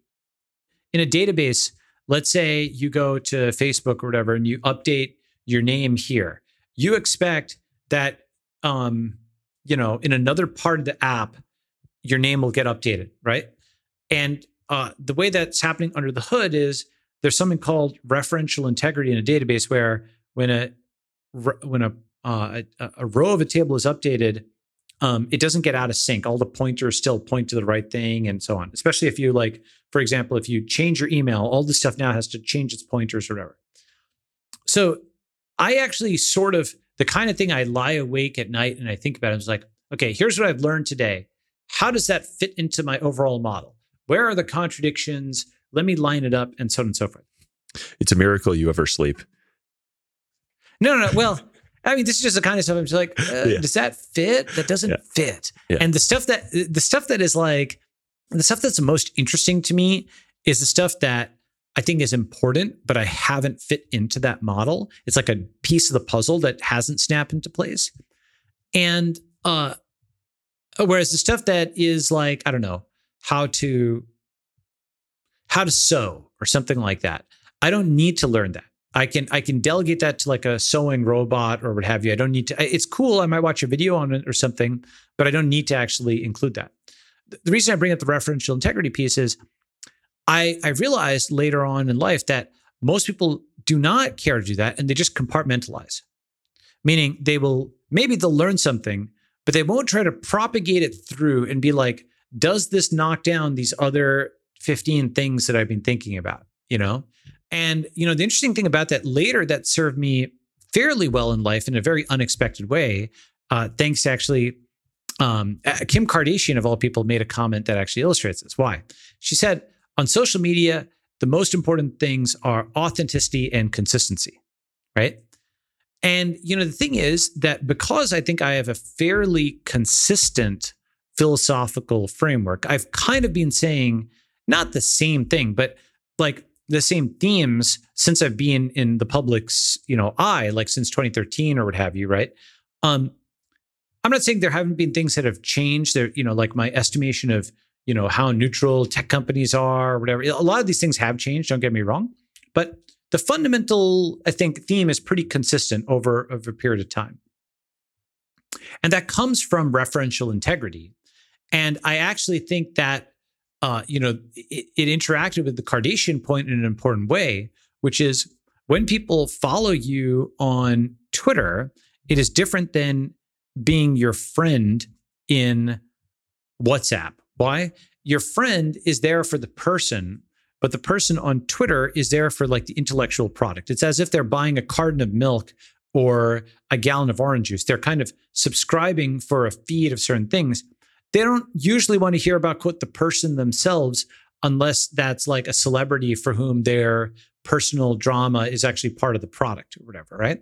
And I'm not saying that people there's obviously some overlap or whatever there, but my natural disposition is to not talk that much about like personal stuff. You're you're actually making me talk about it more than I normally do or think about. Um, it's to talk about broader concepts. And also because I'm doing this referential integrity thing, I'm consistent over a long time. So that has actually helped buttress the social media thing in a way that I never actually expected. Do you know what I'm saying? It's like you've got a consistent base and you have a consistent product, and that actually leads to an overall consistency of experience which was not actually the ambition at the beginning. It was just a byproduct of that. Um, I, I, would love to. Um, I'm going to ask one more question about media, and then uh, that's a perfect sort of pivot point. I knew that the Feynman lectures was going to be the first thing out of your mouth when I asked that question. Um, because you've heard me say it a few times. I have I, a couple. I wanted I want to drill down into that one a little bit. Do you remember um, sort of what age you were when you picked that up, and really what 15 or 16? Okay, what you uh, took away from it, or what the impact was on you?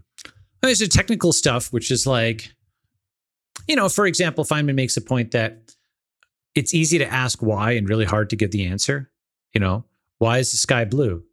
Uh, okay, you can you can give a technical answer, which is it's something to Rayleigh scattering, and um, if you uh, there's a famous book um, by Jackson, uh, Electricity and Magnetism, um, or actually uh, Classical Electrodynamics, I think. Um, uh, I forget which one it is. It's either Classical Electrodynamics or it's one of Jackson's books where he actually goes through you know this, and you need to actually know something about atmospheric composition and you know Rayleigh scattering, whatever. Uh, it's just like a really easy question to ask and a really hard question to answer, right? It just the reason I just point to this is this always stuck in my head as this. Remember the thing I was saying, like single threaded. You know, I, I hadn't picked up Jackson in a very long time, but I do remember that that stuck in my head as a great example of a very complicated answer to a seemingly simple question. But that really is sort of irreducibly complicated, right? So that was one thing I took away from the Feynman lectures.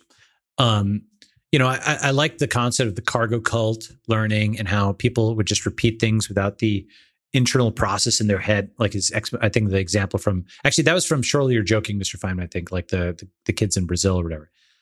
I think the overall thing I took away from just Feynman's oeuvre, uh, both his stories and the stories about him or what have you, that it was actually off diagonal in an interesting way. In American culture, it is assumed that, especially at that time, less so today, but certainly then, um, is assumed that either someone was dominant and physical, aka jock, or they were submissive and intellectual, aka nerd, and that those two correlated and it was like a diagonal kind of thing.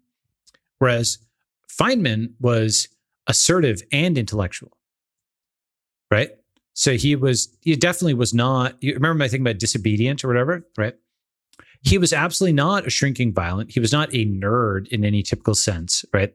In the sense of someone who is like submissive. And you, know, you say jock and nerd, that's the kind of thing that's portrayed in like Back to the Future or Revenge of the Nerds. It's like a, it's a sort of uh, thing that's on TV that people start mapping things to. Whereas the tech CEO is not a typical nerd because see, a CEO is a leader of men, right? Like that's that's something which is a not a position of getting pushed into a locker, but the person who's like leading the charge. So wait a second, that's an inversion. That doesn't fit the TV diet of the kind of person who's supposed to exist, right? And Feynman showed, you know, that you could break out of that. And how could you break out of that? You could break out of that as a academic.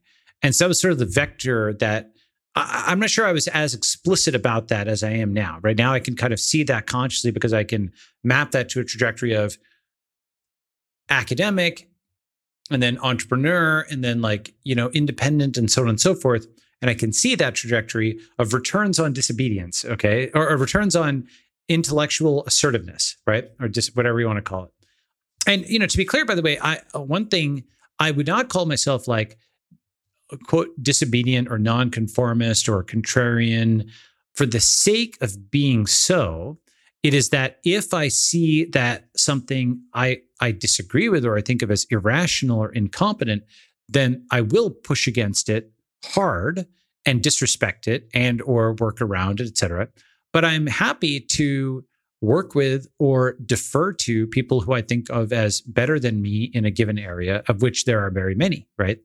And so it is it is not a reaction against order, but against irrational and or incompetent order. And if someone can do it better than I can, I won't resist that at all. I'll be like happily amazed. I'm, I respect that they did it. I'm glad they did it. I'm glad I don't have to think about it, and so on and so forth. So I would just I want to qualify the disobedient thing with saying it's not.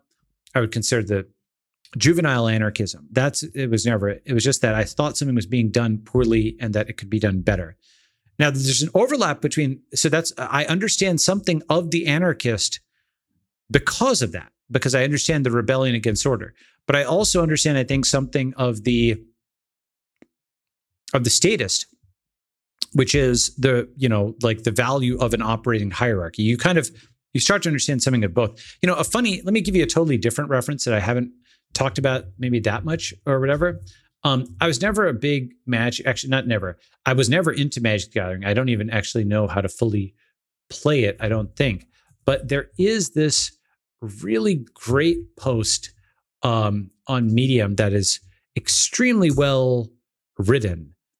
And what I mean by that is it's like so well written that the selection of the words is almost like an omakase, you know, like a chef's menu or something, which is a high compliment, you know, like it, this is not your typical workman-like kind of post. It's something where every word is like very well chosen.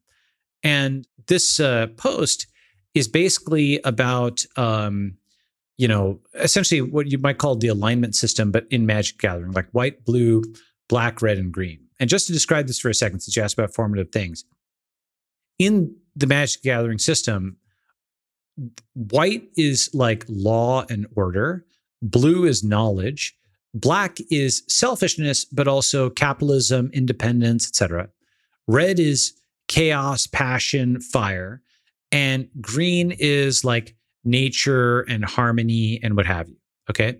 And, you know, as a sort of professional journey, I started out as blue, as just like pure math, knowledge, what have you.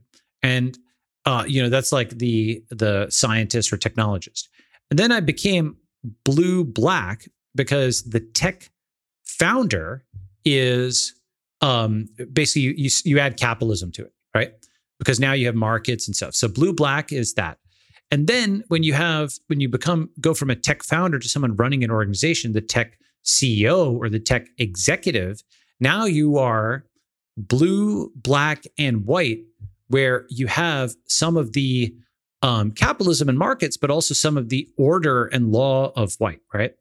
And then um, red is when you start getting it. When I started getting into social media, I learned, uh, you know, to a greater extent, like you know, infusing things with passion, emotion, like you know, I have this article like the purpose of technology where I sort of realized that I love that article. we were making, Yep. right. So the thing about that is you you sort of realize that we have left a whole way of kind of explaining what we're doing, which is often actually the motivating thing. Why are you doing self-driving cars? Because you know people are needlessly dying, right? Why are we you know doing um, uh, you know biomedicine? Because uh, you know we should have limb regeneration. People shouldn't you know like be missing limbs in war or something, landmines. We should be able to regenerate that you know, it, it is possible to do that with stem cells. We just haven't figured it out yet because we know that you can generate them from scratch in the first place, right? You know, that planaria, whatever, things can do it.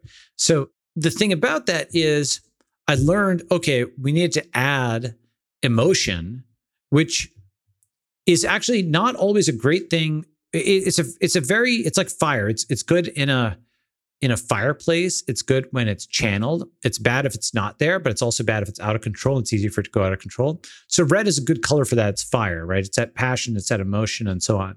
And what's funny is the journos probably see me primarily through that lens, right? Because what I learned was that you could not make a rational argument with them. You could try, uh, they would misrepresent it and they would demagogue you and they would quote you out of context and they would attack you.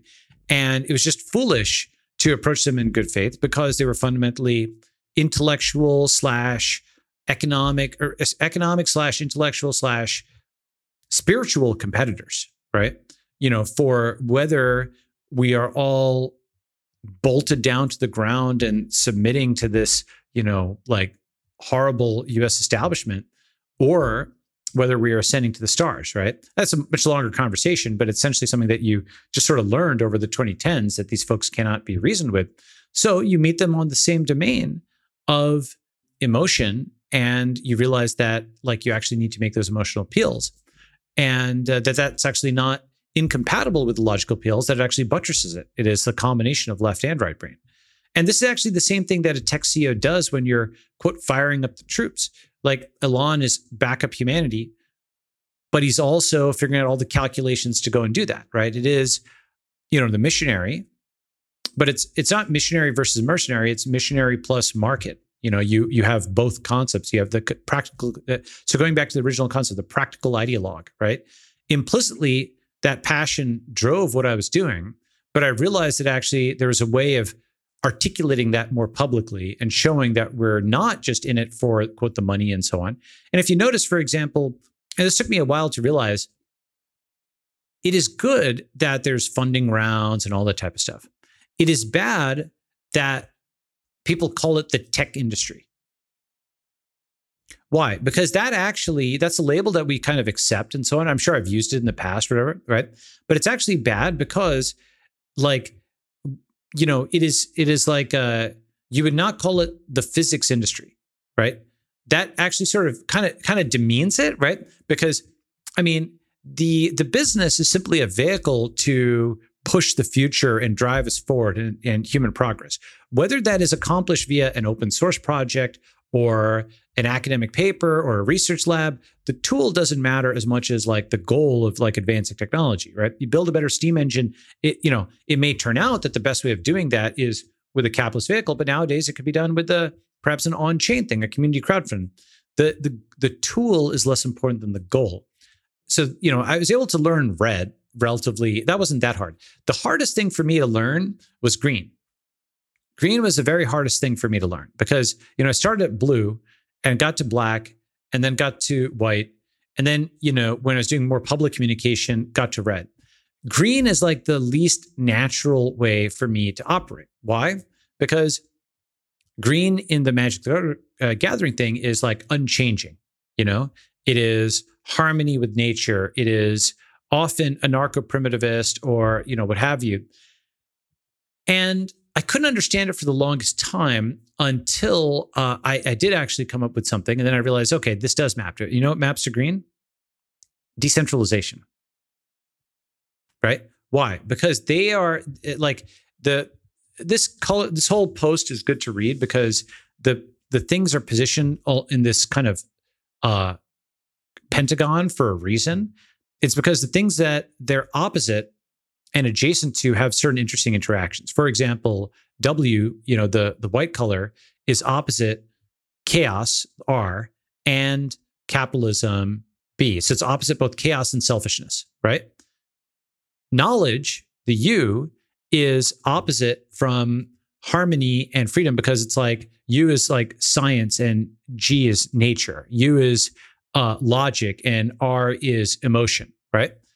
Um, B you know selfishness is opposite of course it's opposite like uh you know the the law or or socialism or what have you but it's also opposite quote nature because oh it's oil executive versus like you know the the you know natural habitat etc but what's cool about the magic gathering thing is sometimes you can take opposites and actually turn them into something that makes sense. For example if you scroll a fair bit of the way down the page you will see yeah so for example uh, uh, control f for although the enemy colors are defined by their disagreement they can also have a harmony of their own. So although the enemy colors see if you get there. So if w is the group and b is the individual the hegelian synthesis is the tribe. So it's not everybody but it's not just one person. Both b and w can kind of agree that the tribe is a synthesis there. You see what I'm saying? Right. Or if you take U and R, um, U is knowledge and R is passion, and then the the hybrid is creativity. And so this it's actually a very well thought through system. And that's what I mean the the word choice here is very good because it kind of like nails something that has aspects of both, right? And so the thing is that um, green and black, how do you marry nature and selfishness? Well, that's like natural selection. Right? Nature, red and tooth and claw, is nature, but it's also selfish and it's like natural, but you see what I'm saying? Right? So you, there's actually these interesting hybrids there of things that are often opposed. And what I realized was Bitcoin is blue, black, and green. Okay. That say it doesn't have the law. It's like almost intrinsically anti government and it's highly logical, right? So it doesn't have the W and the R components. The blue is, of course, the encryption. The black is the capitalism, but the green is the decentralization because when you kind of read what the green colored people are writing, these are NGOs and nonprofits and you know so on and so forth. They value nature, but they also don't like the capitalist control, right? They don't want that CEO to have control over them. And so you put yourself into the rebel mindset again. You're like, okay, I actually do understand this. You know, for example, another version of green blue is open source. It's knowledge, you know, um, so it's blue. And you could argue green, blue, black is also open source because companies will sometimes open source something as an enlightened self interest thing. They're building a coalition across those people who want everything to be free and those people who want free promotion. That's like a green, black kind of thing. And there's another aspect of green red that took me a long, long time to understand, which is they really prize authenticity, where blue and black prize growth mindset. So, growth mindset, what does that mean? Growth mindset is you're always learning, you're always earning, right? I'm leveling up, I'm learning new math stuff. I'm, you know, I'm not just uh, hanging out. Oh, are they starting a company? Okay, let me just put in a check, right? Might as well get a level up while we're doing it. Get that mushroom, get that this. You're always leveling up. You know, you're lifting weights, you're optimizing this, et cetera, et cetera. That is, I think, the naturally sort of transhumanist optimalism mindset. In fact, if you um, control F transhumanism here, you know, you'll see transhumanism is a fundamentally blue black worldview in opposition with the green imperative to accept death as a crucial, inevitable part of life. Okay. So once you can actually start like kind of getting people's magic gathering colors, you can actually sometimes start predicting them. This is sort of like um, Myers Briggs. It's like a different slice. It's got some overlap with that, right? And green and red have something in common, which is the opposite of blue and black. If blue and black are about growth mindset, green and red are about authenticity. Okay. Authenticity. What is that? That's like an old growth redwood that never changes, right? Authenticity, that's for the green version. Authenticity for red is from the heart. You know they're not faking right? It's it's genuine. And it's like, you know, they want people to just remain the same all the time, et cetera. And then I was actually able to turn it and understand it from a different standpoint, which is authenticity for them is like trustworthiness, right? It is not so much that they, it's not so much that they want people to remain the same all the time. There's, just part of it, it is that if something is the same every time, then it is something they can rely on to be there. It's always there, as opposed to the big box store that comes in and changes everything, or the scientist that you know like overturns things and doesn't care about our traditions and what have you. Right? Like that's where the red green is coming from. And once I can sort of understand it in a logical way, I can start negotiating a reasonable outcome that's a win win. You know what I mean? Right. So I'm like, okay, they want authenticity. Well, you know what? We can actually do cryptographic authenticity, right? Um, they want authenticity. So that means actually it's related to the earlier Kardashian point of authenticity and consistency, right? Um, I understand why they want that because they want to believe that you are the same person that you were. So why don't I do on chain proof so they can show that I didn't just say that I donated, but that I did donate? And and so stuff like that where you're like, look, if there's a way to meet that person halfway and do a win-win without compromising your own values, let's do that. Right. So that's that's the kind of stuff when you talk about form- communicating in a way that they uh, accept and appreciate the message and and are excited to interact with it.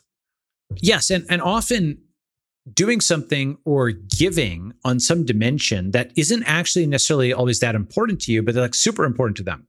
For example, if a company is doing a collaboration with an academic, what's super important to the academic is whether they're like first author or last author, but that doesn't matter to the company at all. So that's an easy give. You know, um, what matters to both is the budget. What matters to the company is actually just that it's published and not so much that it's like the most prestigious thing or whatever out there. Like they don't care about the prestige ladder as much as the academic does. You know, that's a reasonable publication is good. Prestige is fine, but it's not right. So, sometimes if you've got something that the other party really, really cares about that you don't care about that much, it's an easy give, makes both parties happy. And so this kind of stuff is the complement to the other stuff I was talking about. The other stuff I was talking about, the science stuff, the math stuff, that's all solo tools, right? Those are tools for understanding nature as it is, understanding the compiler, et cetera. And then the ones I've just talked about are social tools, right? Let me maybe round it out. I'll talk about some sort of programming books or whatever that I've liked. I thought that the Perl cookbook uh, and various updates of that are really good. Um, the Perl cookbook itself is obviously out of date because people don't, you know, use Perl anymore. But there's this site called PLEAC, uh, which is Programming La- Language Examples Alike Cookbook, right?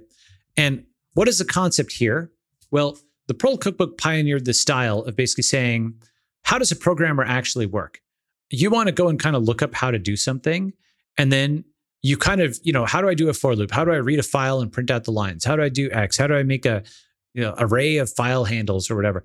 What's cool about this site, if you click it, you'll see uh, it's got various, you know, the same problems are translated into a bunch of different languages, right? So Perl, Groovy, and OCaml are 100% done, you know, but like Go is at 0.29%.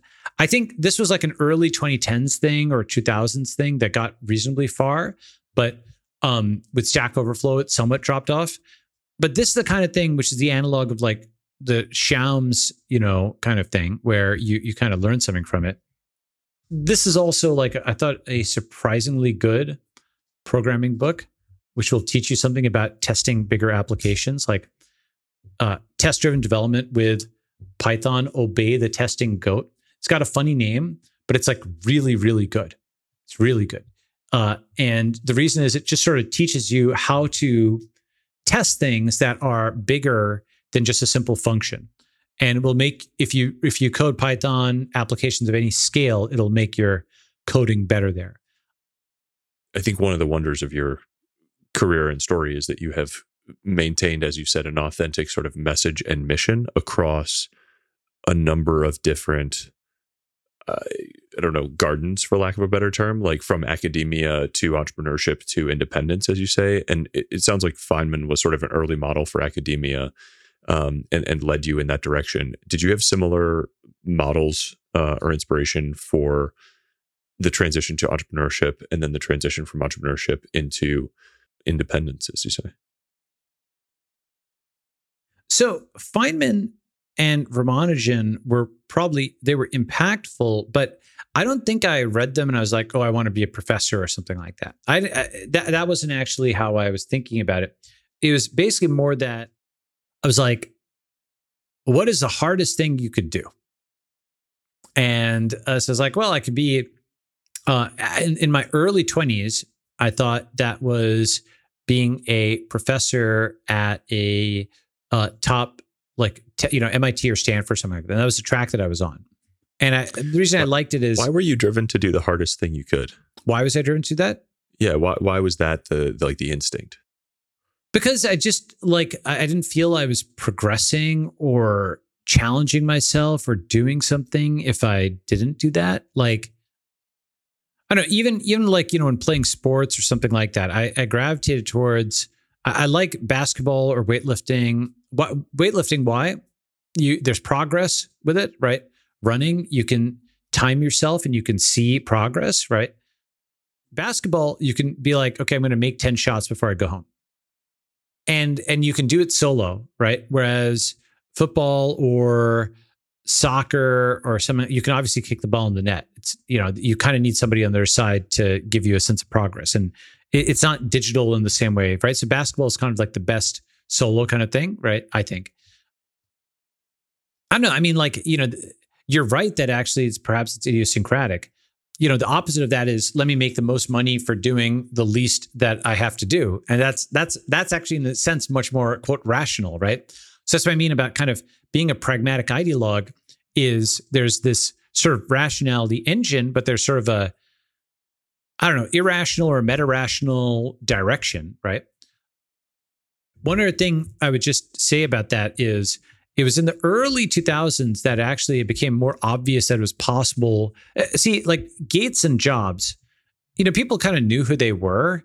in the um in the 90s and and so on but it wasn't clear that you could become like them that was the part that was there really wasn't a path for that it was like saying you could become lebron james okay maybe if you're like an amazingly talented high school you know basketball player you could become lebron james but most people will kind of know whether they've got a shot at that very you know very soon and uh, or actually it was even more abstract than that because with LeBron James, you, people knew what the path was: play in the high school, play in the NBA, or play in college, and play in the NBA. Right? To become Gates or Jobs, no one even knew where to start. It wasn't even like a realistic ambition. It was like become an inventor. How are you going to do that?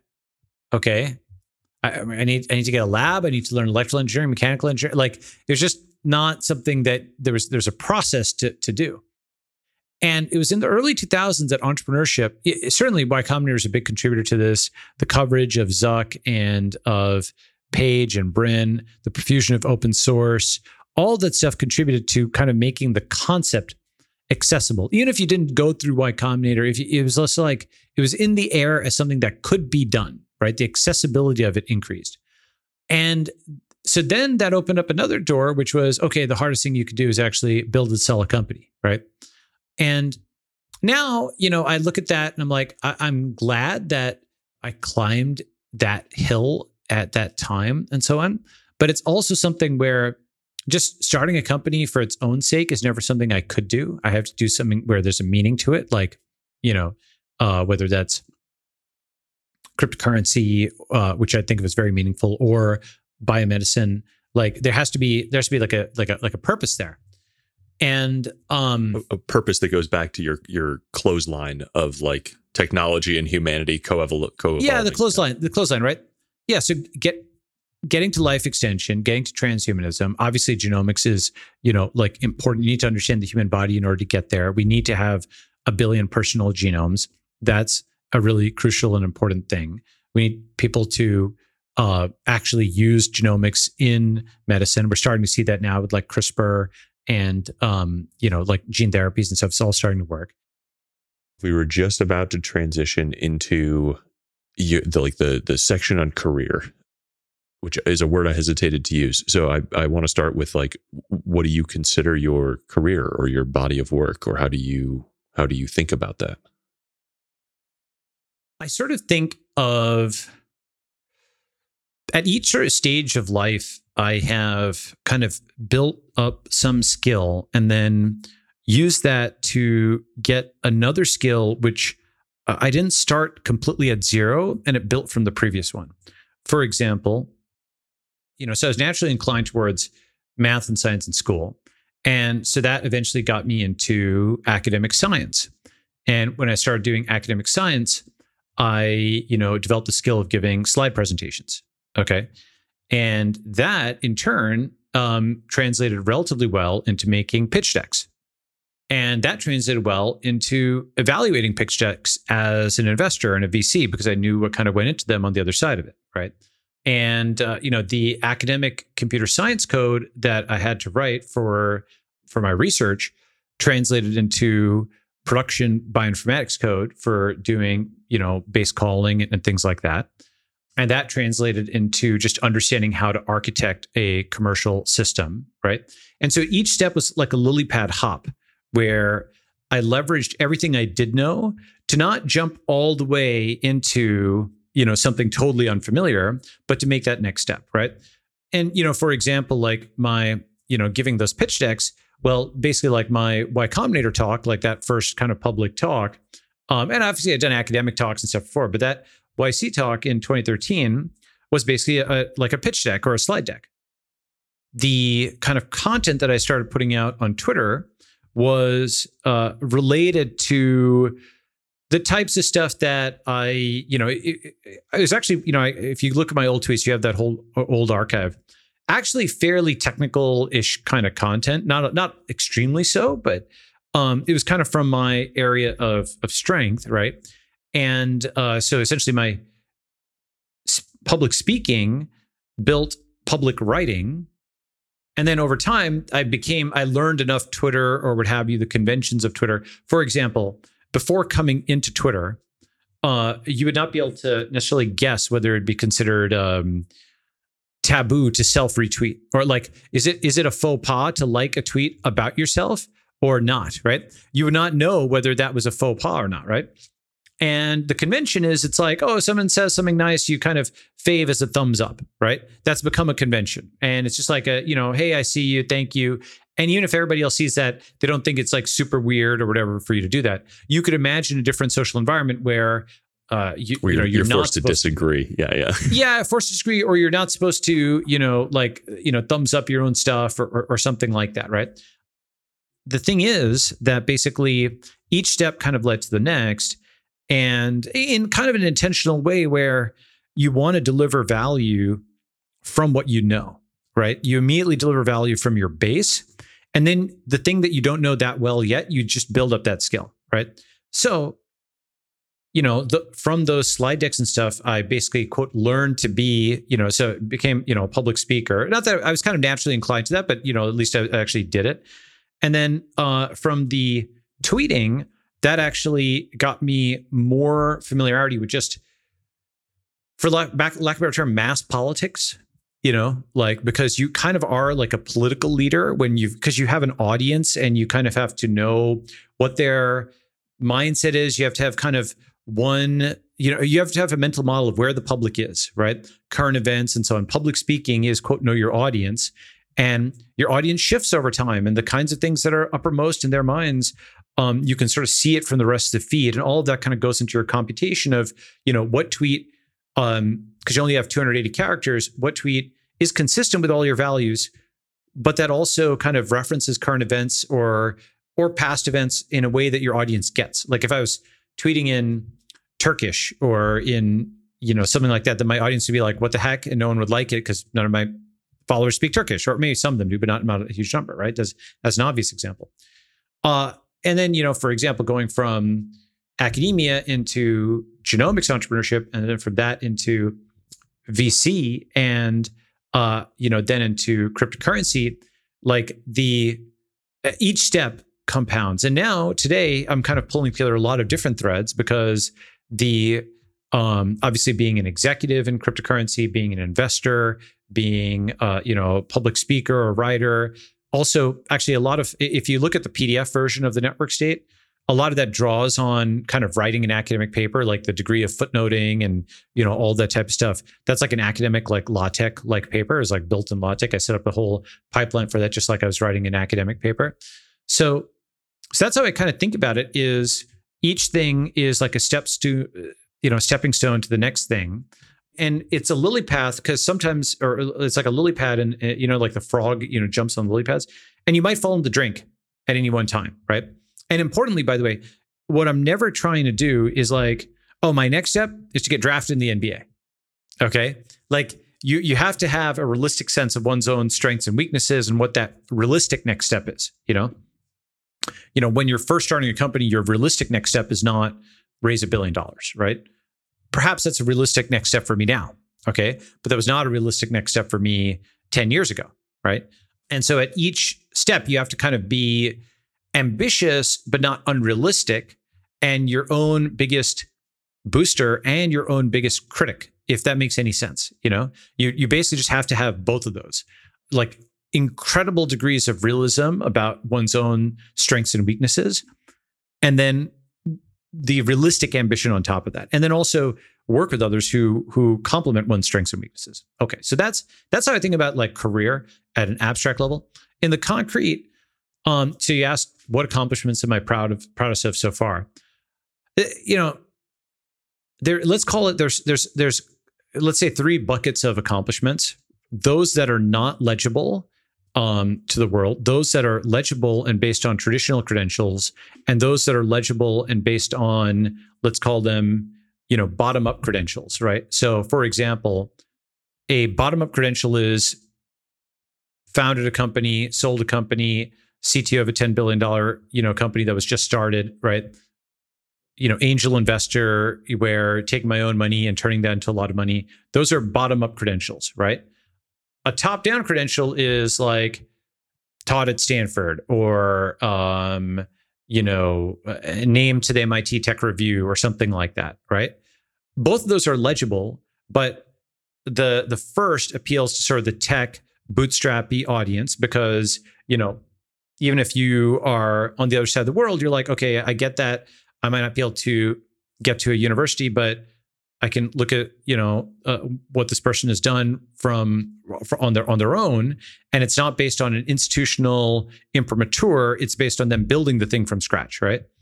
And the second is the top down, where an establishment person is like, okay, I understand that contest, I understand that credential, and so I can understand that in terms of conventional creds. Okay, MIT this, Stanford that, and check the box. And then there's the third group, which is this type of stuff that's not legible to the broader world, but it's like, you know, the guys that you worked with are like, okay, yeah, you really showed a lot of grit in this extremely difficult situation. Um, and you turned this thing around, or you persisted when others would have quit, or you, you know, you were able to steer us through a difficult time, right? And that's not something that I can cleanly articulate as an MIT this or a Stanford that or an exit of this amount or an invest, you know, right? But those would be kind of the three buckets. And in those buckets, you know, I, I do actually think that the network state is probably the thing I'm the proudest of, actually. You know, like, but but I also think it's still at the base of the exponential. You know, hopefully I have another whatever number of decades, and everything I'm doing, I'm I'm I'm still, I hope, still compounding. That's because I'm not like a consumption person. I'm a production person. I'm not like burning capital on suits and, you know, stuff like that, right? Everything is just going into the next compounding. Not just not not like not in a money sense necessarily, though, you know, of course, money is an important, you know, piece of the puzzle, important tool, but like the knowledge builds another knowledge, builds another knowledge, and so on and so forth. And you know, you can work sustainable 70 hour weeks if you sleep whenever you want, wake up whenever you want, work out when you want, work when you want, and never travel and have basically like I only do meetings like one day a week, right? And so then the rest of the week I have totally free and I can just do something spontaneously like this, or I decide not to do that or whatever, right? So I do think the network state is probably the one I'm the proudest of so far because I do feel that was kind of a zero to one thing. I think that's going to have maybe lasting ask me again in a year and it'll probably be the network state hardcover. Um, and then maybe uh, you know what, what i haven't announced yet but some of the stuff that's coming with the network state. Um, in the long uh, in, in 10 years it, it would hopefully be helping get the first network state started. And in 20 years it might be actually unblocking biomedicine and getting to life extension and, and whatnot right? So that's that's kind of how i think about it. Then your other question or go ahead i'll pause there. I was going to go to your next question there's a, a complement to that, which is that I'm curious about, which is what is the what was probably the darkest or biggest struggle uh, sort of along the way to where you are so far? Oh man, like see, the thing is, I want to, I, I sort of want to talk about this in the abstract rather than the concrete, and the reason is, you know, Ben likes to write these books. I mean, like the hard thing about hard things and so on. He'll write this book about like all the gory details of the various failures and so on and so forth. And the reason he can do that is he's so wildly successful that everybody knows how the hero's journey plays out.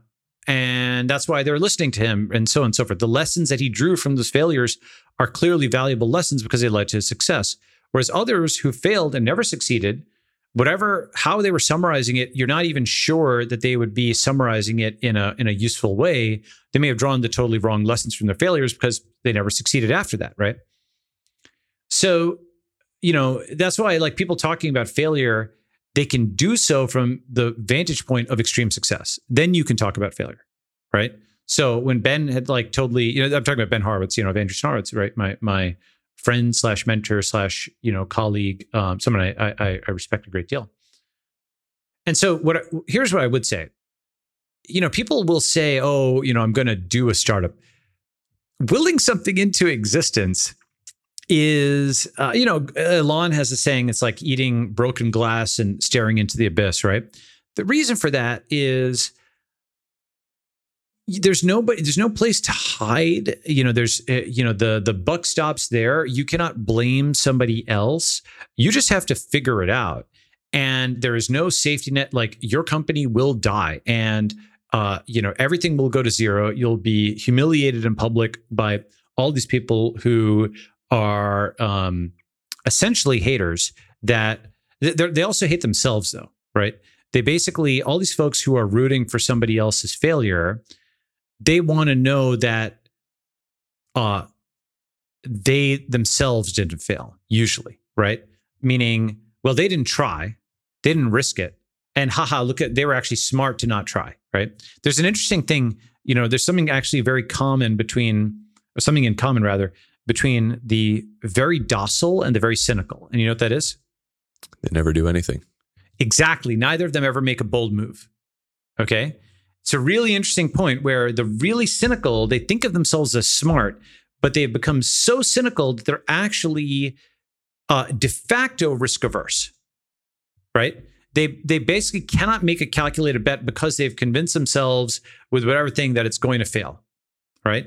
So you kind of need some degree of idealism or determination or something that is this uh, je ne sais quoi. That's why I said, you know, at the beginning, you asked me, you know, as a pragmatic ideologue.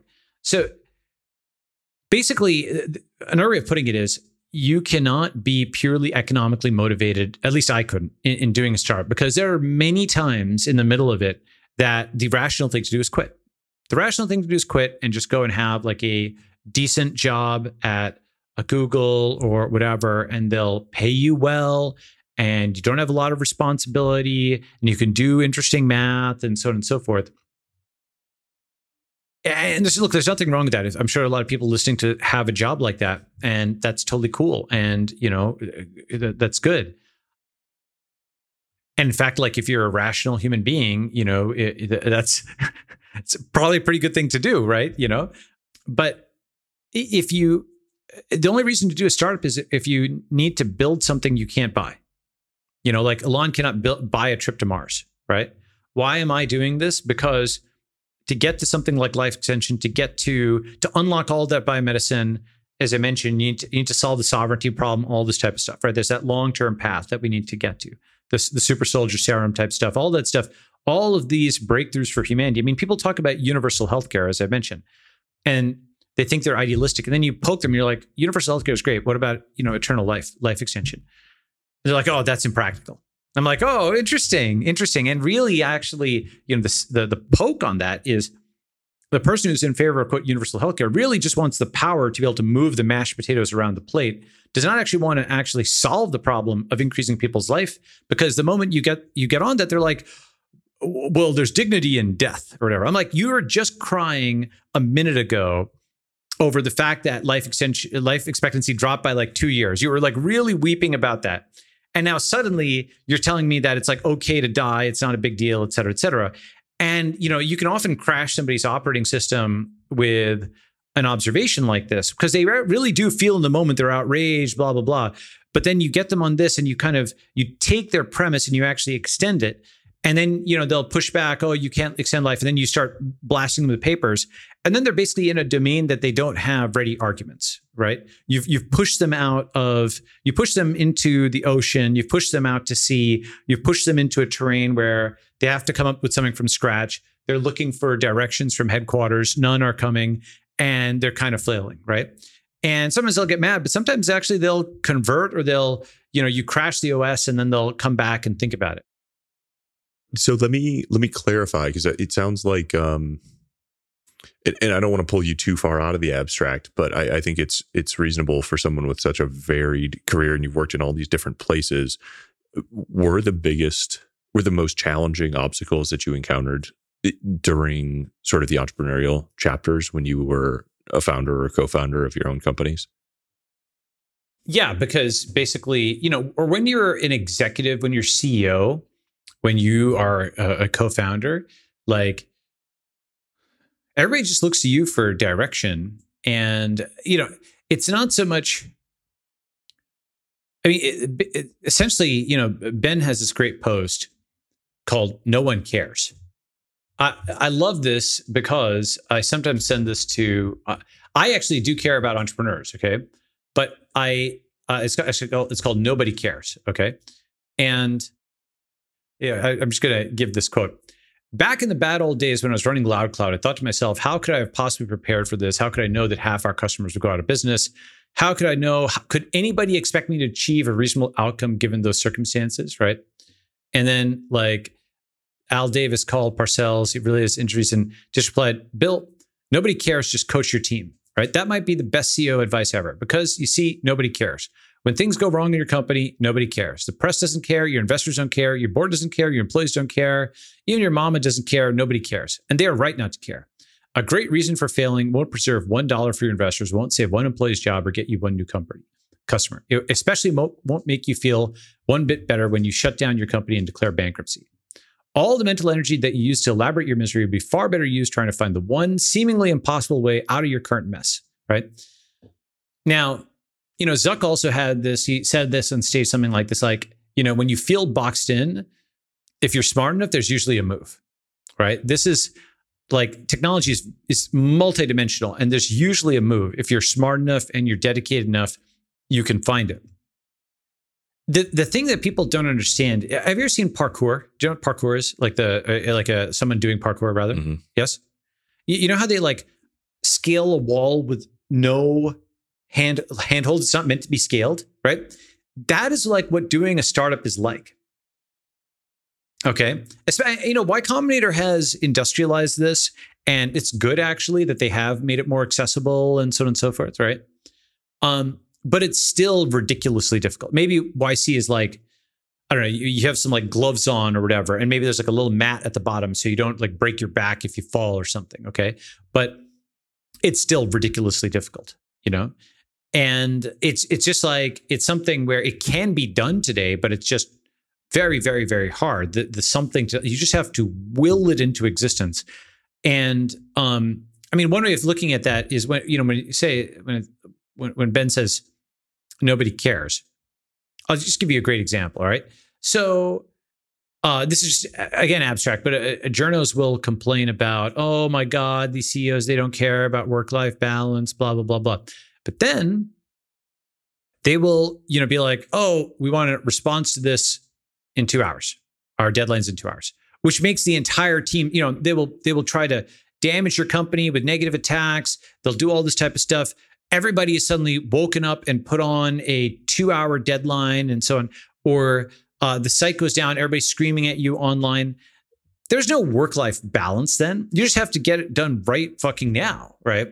And it doesn't matter what else is going on in your life. And the journos don't care. They pretend to care, but they do not care. They will try to jam you into a corner. And not just the journos anymore, but the the mob on social media, right? Or your customer base who you do have more of an obligation to for sure, right? Or your employee base. You know, if if if you're not making payroll, God forbid, people don't care why that is the case. They have their own issues. They've got to pay their own rent. They've got to pay this, etc. So, like, you know, what that means, what entrepreneurs will often do is they will have to, like, they'll get fat, they'll sacrifice their health, they'll sacrifice their sleep because they have to sort of borrow against something. And often they'll borrow against physical debt, they'll borrow against this, borrow against that. Um, even that's why, you know, when uh, when a company just goes sideways or, or exits, just landing the plane for a company you know, there's, there's a founder, for example, who I know recently who just sold his company for like 1.5x over after 10 years of slogging it out, literally 10 years.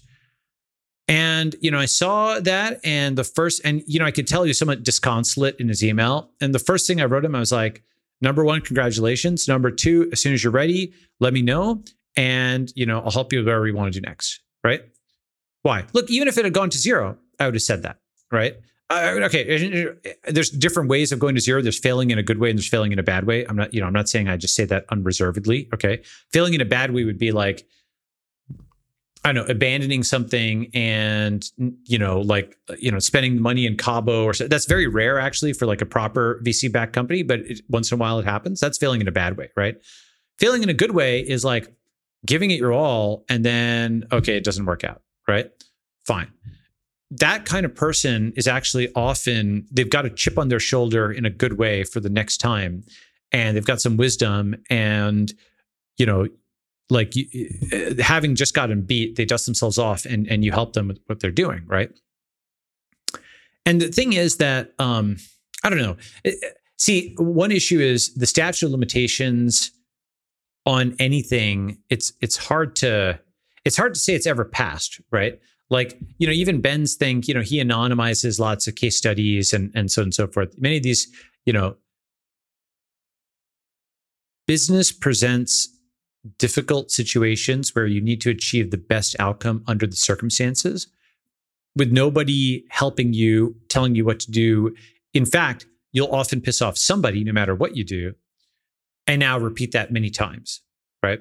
And um it's it's something where you know Ben once said like you know being a great CEO is batting, you know it's it's like a batter in, in baseball. You know, thirty percent, three hundred average is actually really good, right?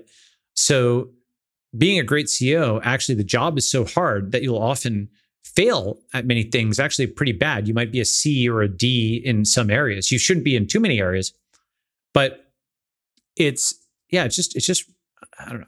I know I'm speaking very abstractly here, but it's um it just it's just something where you get the gray hairs from uh, all right let me give actually a, semi-concrete example okay? One area where stress comes from in startups is due to small sample size. Whenever you have an interface that has a, you know a small number of employees small number of investors okay uh, a, a small number of customers if you're an enterprise company you have only 10 customers. One of them goes south boom 10% of your revenue done that can actually mean your uh, your pitch deck, right? Your revenue that was increasing last quarter, it's suddenly down. You suddenly that's a material update. Every single one of your investors has to get that update. So, you know, right? Oh shit. That means that your round comes apart, right? That means that the thing that you thought was, uh, you know, basically for want of a nail, okay, that customer churns. Why? I don't know. They didn't, somebody didn't get back to them fast enough. They didn't get a bug fast enough. They cancel. When they cancel, and why, why didn't somebody get back to them fast enough? Because you're out raising money. Okay. So you're out raising money. They cancel. That reduces your revenue. Now you can't raise money. Now you might not be able to make payroll. You thought it was in the bag. Actually, the investor backs out. They're using this as a thing. Now you are up, you know, shit creek, right? And that's the kind of situation. I mean, that's not a specific one. that specific one is not one I've gone through, but I have seen others go through that. Okay. But that gives you a sense of it. When you have small sample sizes, there's serious stress. Another example is you're building some critical product, you've gone and announced it, and the employee or employees that have the key skills quit. They, they go and do something else, or they're mad, or whatever it is. Okay. Now you can't build that product that you just announced and took pre-orders for or something like that. There are only three people in the company that had that skill. They're not there, right? Um, or two people or one, whatever, right? Um, what do you do now? Okay, that that's what I mean. Like nobody. So small sample sizes are where stress comes from, and uh, when you have a thousand customers by by contrast, and one of them leaves, now you don't doesn't matter that much, right? It's it's bad, but like you're not losing sleep over it. Do you see what I'm saying? So it's the small sample sizes that cause stress. Yes, it's the roller coaster. You know, that's why I, I think it's Andreessen. It's like high highs and low lows, and sleep deprivation amplifies all of them. Yes, but but small sample size is where that comes from. If you have a thousand customers and one of them drops, you don't care that much. Even if 50 of them drop, I mean, it's something, it's real. But if you have like five employees and one of them leaves, it's like a huge deal, right? Um, and so that's where the stress comes from, the small sample sizes. The the closer I have become and the more time I have spent with startup founders and CEOs, the more obvious it is uh, that I think that the compensation that they earn when things when they are able to will something into existence is absolutely earned and well deserved. Uh, this is a monumentally difficult achievement. It, it is something where basically it's so difficult to do it that if there wasn't some RO, significant ROI at the end, the, the numbers just don't pencil out, right? You have to have something there. Now, of course, look, do I believe that employees should have, you know, a, a significant cut? And so I do, right?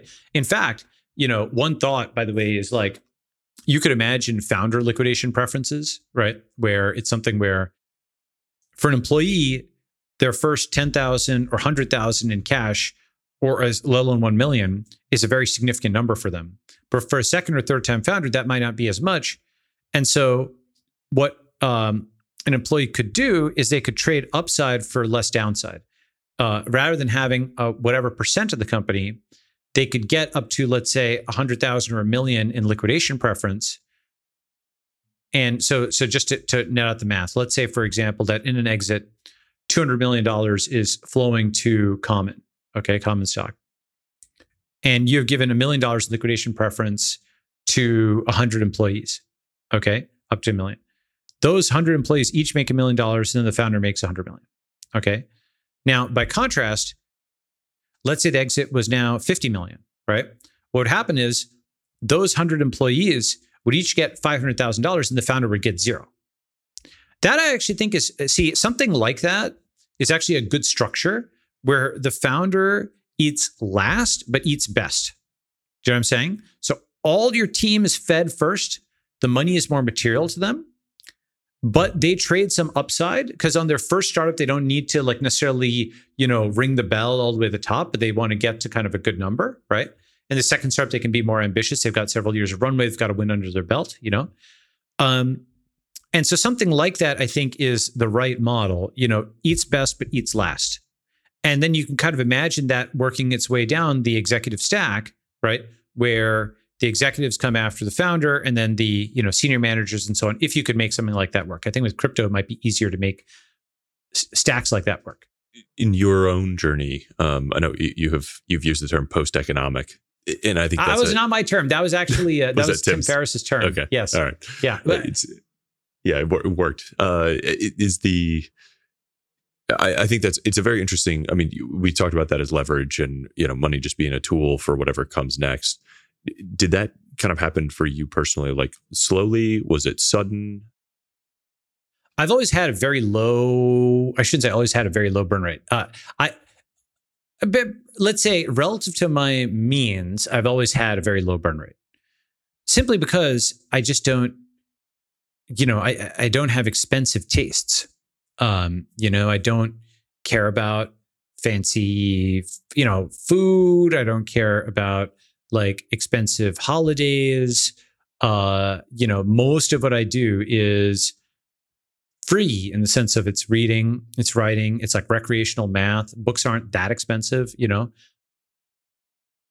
And so sort of dispositionally, I have a relatively low personal burn rate or whatever, right? And have for a long time. But you know, th- there's also kind of being rational relative to your means, right? The thing that I do spend on, if I spend on something, is productivity. So I will actually, what I spend money on, if I spend money on something, is time. Um, and so what I mean by that is like, uh, I will spend money to get like a desk assembled. I didn't used to do that, right? Like that's like one kind of thing that I do do with money now that I didn't used to do when I was in my 20s or something. It's just not worth my time to spend an afternoon assembling desks or something, right? If I can outsource that to somebody, they'll do a good job. They'll probably do a better job than I would. The desk won't crash or break or something, right?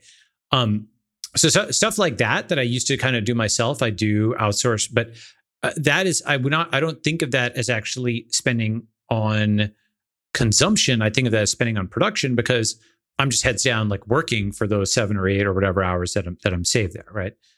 So, with respect to like uh, money is interesting because, in a sense, this is not completely true, and I can give definitely counter examples. But at least one school of thought is the less you need it, the more you can get it. Why? Because, for example, um, a founder whose head doesn't really turn at a million dollars or $10 million, you know, they'll only kind of, okay, you got my attention at 100 million or something, is actually somebody who won't sell for like a small amount of money. You know what I'm saying? Zuck famously turned down that billion dollar exit for Facebook very early on, which, by the way, was a lot more money back then. right? In the mid 2000s, a billion dollars for Facebook was a lot of money. You know, I don't know the equivalent today, but it'd be like, I'm not, I'm not sure there is. A, uh, now we're used to seeing large exits and, and so on and so forth, right? I, I, I have to, you know, I don't know. The equivalent would be something like the second successful startup society decides to turn down an offer for um, some degree of sovereignty in re- because they want to get to like full independence. I don't know. It, it'd be something that's like insanely bold like that, you know, because there weren't lots of precedents before that. Uh, so so the less they need it, the more, more they can get it. I know, I know. I'm not. I'm giving. I'm not giving you very specific answers on this, but yeah, no, no that's fine. Uh, uh, what what did change for you when you became, let's just wealthy. say, financially independent? Yeah, whenever that happened, sort of in your career? Well, yeah, it's a good it's a good question. What changed for me? I never bought fancy cars, never bought fancy homes. I never, I never I don't buy cars or homes. What changed is whenever I could save time with money, I did that. That's the single biggest thing that changed. So I spent the money on being able to work harder. I know it sounds funny, but that's true, right? No, no, I, no. I totally identify with that. Is is is there anything that um maybe like psychologically changed or independent, like um mm. Ideologically changed? I'd say I'd say look, like as an academic, you know, your bank balance is you not give yourself tenure. Yeah. Yeah, exactly. That's right. So that is actually true. So once I had several years of consumption in the bank, right? Like I knew that if I never worked again, uh, you know, or basically like on my current consumption, I had like 10 years of personal runway, right? Once that first like liquidity event hit and I had like 10 years of personal runway, that's when I became like kind of invincible in a sense. What it did is it made me intellectually independent. You know, it's like getting tenure. And yeah, it was only, it, it's funny, 10 years is tenure, right? Okay. And in a sense, yeah, it's only 10 years. It's not like 50 years or something. But I knew that over 10 years, once I'd done it once, I knew I could do it again. Right. I knew kind of I could calibrate the difficulty and so on. So once you get that first win under your belt, you kind of build the confidence, I think, to be able to do it again and again. Right. Or at least it happened for me. Um, and also kind of means that whatever else happened after that point, okay, we've got to win. Right. And you know, the thing is that like that now, I mean, with crypto is just so, so different. It's so much easier to get like some liquidity earlier on than it was 10 or 15 or 20 years ago. It's like insanely, insanely different. Um, that's good and bad. It's good because it means there's more younger, independent people. It's bad because there's folks who get demotivated when they make money, right? To ask um, maybe that too close to the same question, did you feel more, were you more able to like self actualize once you became post economic, or were you more? Um, did you just feel like free to speak what was already there? Yeah, not immediately, and the reason is because uh, for a long time, I mean, when you're in, at any institution, you cannot speak. Uh, actually, when you're CEO of something, that I, I, I would actually say I've only really been able to speak freely to a greater extent over the last year or year and a half. Okay. Why is that? Because you had the techlash during the 20 so the techlash during the 2010s. I was either turning around companies or I was at highly regulated businesses and so on and so forth. And so it's always constrained in what one can say. And there's certain kinds of things where, you know, the journos basically had a certain uh, thing where they knew that they could mock and jeer and attack executives and founders and VCs, try to humiliate them, try to bankrupt their companies, all this type of stuff. And then the founder of the VC was constrained in terms of punching back in several ways. One is that the journo, if you did resist, would then try to attack you in, you know, get all their friends to write negative articles. Two is LPs would be like, oh my God, I can't believe you're, you know, fighting back. Third is the PR people within many companies or you know institutions are actually ex-journos typically. And so they are like the enemy within, okay? They're like the journo sympathizer. And uh, you know what they would do is they'd basically be like, "I can't believe you said that to them. Oh my God, but we have to call them right away and apologize." them. I, I can't believe. And and the reason they do that is because uh, they're within the company, but their their heart and their soul is with the journos because they think that's actually what being that they think that's what being pure is, right? Like being a lower paid journo that's going and you know attacking companies that's actually uh, something which shows how good you are because you're investigating things and standing up to power and so on and so forth whereas they've sold out and they feel guilty about that. So they will basically be collaborators with the journos right?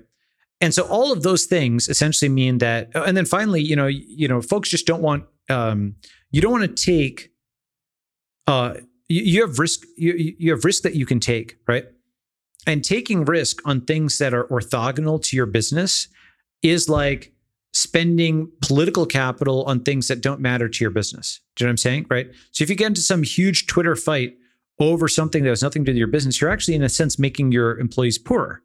Right. In fact, it could lead to the loss of your company. They could get attacked. And so on. The way that the stupid social media environment works is people try to impose consequences on your company or whatever for doing something. Right. So essentially it was not simply financial independence. You also need ideological and so also the people around you need to believe the same things the social supply chain and so on. So it's really post february 2021 i would say when you know essentially the journos basically lost much of their cancellation ability. It had been declining. We put up a huge fight you know over 2019 2020 with their you know, the entire covid thing and so on. People could see finally they could check what the journalists were saying versus what was true, and on a very substantive matter that mattered for a lot of people. Millions of people were dying, and the journalists misreported every aspect of this, both at the beginning and during the lockdowns and all this type of stuff, right? And that plus a bunch of other things kind of penny dropped, and you could sort of feel of rotating the gears and a realignment post February 2021. When, for example, they might have still been able to get Spotify to like pull some stuff from Rogan but it was not a 99 1 victory. It was a 55 45 grinded out victory where, and this was, you know, the crucial difference, you know, the crucial difference between like the Rogan quasi cancellation and the previous things is that you could defend Rogan on Twitter without getting canceled. Do you see what I'm saying? In previous cancellations, to even speak up in defense of that person, you were outnumbered to such an extent, 99 1, that you know you you you would just that would just mean your your your graveyard as well as theirs right? That people were looking for somebody to defend and so you know everyone's kind of just hiding under a rock or whatever right? By by mid 2021 but certainly by 2022 now it's like you know maybe somebody can grind out a cancellation but they can't also cancel all their defenders. They simply don't have the troops for it anymore okay that's huge because what it means is they can only pick certain kinds of battles. Their their army is weakened, the establishment forces are weakened, and so on and so forth. And it is social war. That's actually a really good way of thinking about it. And so now you have just less in the way of just really active bandit gangs roaming the noosphere. And you know, that plus the financial independence and the time and so on, all of that stuff, the window of opportunity for the network state is out there, right? I might have been able to publish it a year ago, but it's probably after Russia Ukraine. Honestly, I feel that's an important event, you know, and or not not just after that, but a few months into that, um, especially after May nineteenth, when Sulzberger's guys at the New York Times basically said to Biden to to quit on Ukraine. Right? It was like the Ukraine story is getting complicated or whatever. May nineteenth, they put that out there, and that kind of showed that even that sort of last gasp. Everyone's like, "Oh yeah, the U.S. is back. The West is back." Actually, it's another Iraq Syria cluster, right? And so, what that why is that relevant? It's basically the U.S. establishment in general is just losing the ability to just control events domestically and abroad and so on. And so, it's not simply about the money; it is about the social network and the receptivity. You can you can say things and no one will listen and your timing actually has to be good you know so all those things kind of have to line up and i actually feel i've only got it's funny to say this but i only feel i've got the for lack of a better term the platform and the independence and so on over the last like year and a half or so to really get it out there and that's what i'm trying to do through this window the um I mean, from at least from my perspective, uh, it feels like you're having an enormous impact and reach. And I'm I'm curious what the like what Balaji Inc. looks like right now. Like what, what how are you spending time and money to marshal resources in order to affect and impact sort of according to your mission? Well, it's it's actually so. First, before I talk about that, I'd really like to hear your perspective on that because it's it's very useful for me to triangulate and hear from somebody outside the building. Why do you think Balaji Inc., so to speak, is having a wide impact or, or enormous impact? Well, I, I emphasize from my perspective because I am in multiple of the bubbles that you would be allowed in, right? I I read, you know, Shane Parrish and Farnham Street religiously and have for a long time. I follow crypto and have for a long time. I follow startups and VC and have for a long time. So like you are you have like a presence in almost all of the bubbles that I spend most of my time in. And but I, what I lack is you know, if, if you were to survey all of Twitter, like how many people have heard of Balaji or the network state? I don't know. Um, and it's getting increasingly hard to like actually assess that.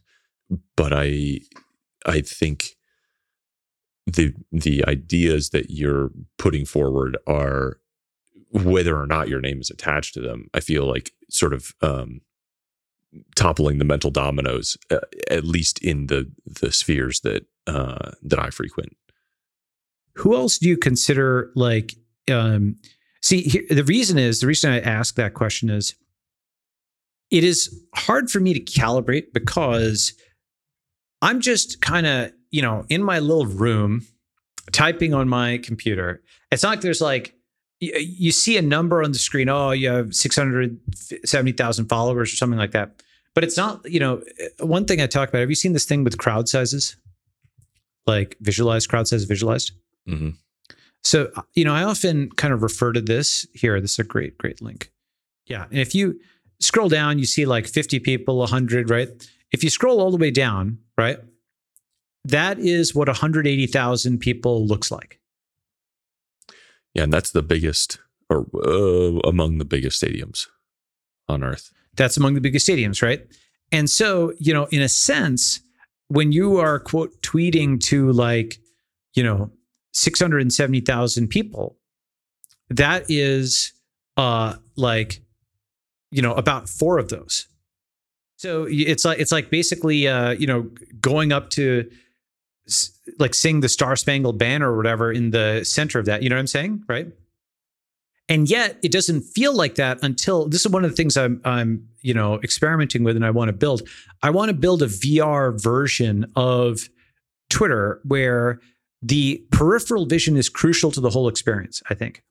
If you don't just because uh, those those 600 whatever something followers are not all synchronously there at the same time if they were and if they could see each other and everybody knew that all these other people were real and verified that would be a completely different thing right? Like the sense of peripheral vision is a huge part of just like it clicks for humans. It's like the difference between um, facebook versus six degrees.net it was a, it was a text-based social network in the late 90s it was before there were enough digital cameras and high bandwidth connections to allow photos online okay Facebook was able to get going in 2004 at Harvard and at colleges because they had fast connections and there were enough well heeled college students that they could take digital camera photos. And people had like one or two JPEGs of themselves in like the early 2000s. It's like this whole moment of like having lots of photos and videos or things actually pretty pretty recent, right? iPhone wasn't there, all that stuff, right? So you had to go and get a digital camera, you had to scan it, whatever. That was like a pain in the ass. So people didn't do it that much. Point being that um, that jump from text to a 2D thing with pictures was a huge jump in terms of immersiveness. And I think the next step from 2D to 3D will be another huge jump. The reason I bring all this up is on the one hand, I have this like Texas Motor Speedway times four or whatever audience right now. On the other hand, I built it from tweeting in my pajamas or on the treadmill, right? So it's it's like a very it's a surreal kind of experience, you know where um, it's not like there's a roaring crowd around here. You don't necessarily get feedback in the same way. You get it on screen, which is a little different, but it's like a video game. And it just feels very different when you see somebody in person who has read the tweet and you're like, oh, like this finance minister of Finland is reading it. Oh, that's kind of surprising. You know, you don't you don't really have a sense of where it's ricocheting or who's reading it or who's paying attention. You're like, uh, you know, you're putting it. It's almost like a like a video game. It doesn't feel real. Plus, I'm also used to arguing. Like I'm, I come into every kind of discussion with the assumption that I need to justify everything from scratch. I take nothing for granted. I mean, you you probably know that from like how I engage in debates or it's, you know it's like even from like, how right? you engage in friendly conversation you just uh, like well let me start from first principles in case you question anything i'm about to say so yes, that's right. That's right. And Which is- and which is Um, yeah sometimes makes it hard to end up you know at the there's yeah you're Eh, rebuilding so much I, I, I won't be. I can be concise, but if I'm concise, I feel. I, I can be very concise, sometimes. and I actually I think I am on Yeah. Twitter. Go ahead. it feels risky to be concise in, in some environments That's right. I'm used to having people quibble with every statement and word. So I'm like, boom, boom, boom. Let me establish the pillars, build a base camp, you know, what the Chinese call the mountain of iron. Like before the US goes and invades Iraq or something like that, it builds a mountain of iron outside the border, all these tanks and planes and so on before it actually launches the invasion. Okay. So before I launch my argument, it's the mountain of iron of all of this supporting infantry and whatever that's all lined up, right? Uh, You know, it's just like the other day, Justin Amash, you know, I just literally yesterday, I had a great podcast with him. And we are just talking about, like, you know, he, he was like, well, have, have, haven't things gotten better over the last 50 years? And I was like, well, here are 10 graphs just to anchor it. You know, aviation, like this, that, blah, blah, blah, blah. And then I realized, you know, I mean, I know this, but I'm like, that's not normal to be right Just because basically i wanted to because otherwise it's like oh here's my opinion here's my opinion and it's like okay here's like 10 to my knowledge at least quantitative facts that anchor the discussion and what that sort of does is it kind of i think it it puts the ball on the 85 or the 90 yard line it doesn't mean you're just it doesn't mean you can just run into the end zone but at least what it does is like okay i've thought about this a bit right um and i guess the reason the reason i do that is if you're going to make a concise statement that actually has information, it's going to be provocative in some way. And then it's going to invite pushback. And you preempt the pushback by building that mountain of iron. But anyway, coming back up. So, because I need to argue from, ev- feel that I need to argue everything from scratch, because I, you know, engage with the journos that make me have to do that. And with all of these, you know, mo mo fo- followers, more money, more problems. Like, you know, you'll have folks who try to distort or take it out of context and so on. And so you just have to have the verbal weaponry at hand, you know, to be like tick, tick, tick, like this with folks who want to distort, who want to attack, and so on. So I'm always prepared for that. And that's why, like, when you're very focused on all the folks who uh, disagree or who attack or who you have to convince from scratch or on the boundary, you know, and so on, it can be sort of easy to forget all the folks who like what you're doing. One way of, of looking at that is just the, the way social media works. If you agree with something, you hit like. If you disagree, you reply.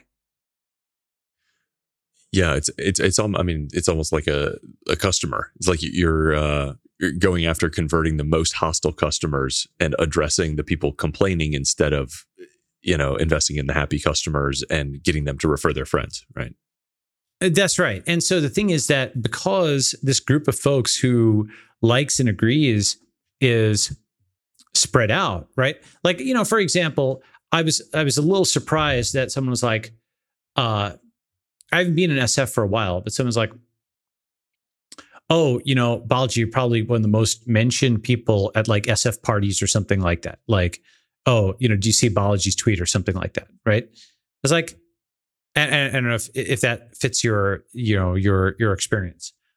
And it's like, oh, that's interesting. Well, okay, that's cool. But it, it- the reason is that a lot of that has kind of ha- it's a lot of it is end loaded. Do you know what I mean? You have an exponential or whatever, and most of it has come in the last one or two or three years because you're on this upward thing, right? And in the event that the network state gets where it's going to get, I'm still at the base of the exponential, right? Like easily there's another 10x or 100x in front of this. If this if this concept gets out there and really does what it can Yeah. do, go ahead. Uh, well, that's I mean that's the uh, I guess that's what I'm driving at is how what does the work look like today, and how do you continue to invest in in that vision or in that in progress in that yeah. direction? So Bo- what does Balaji Inc. look like? It is it's essentially something where I have a very small group of folks who are highly aligned and um, you know, they help with, for example, like the networkstate.com website or uh, you know, other things we haven't announced yet, like the dashboard, which we did announce. Um, it's a very small group of Navy SEALs who are all folks I think of as basically like, you know, probably future startup founders or early people, you know, maybe startup society founders. And they're all like basically proteges. Uh, what I prefer is like an Instagram, like tiny, tiny team, very small team of just folks who are athletes, right? They're smart, they work hard, they work well together.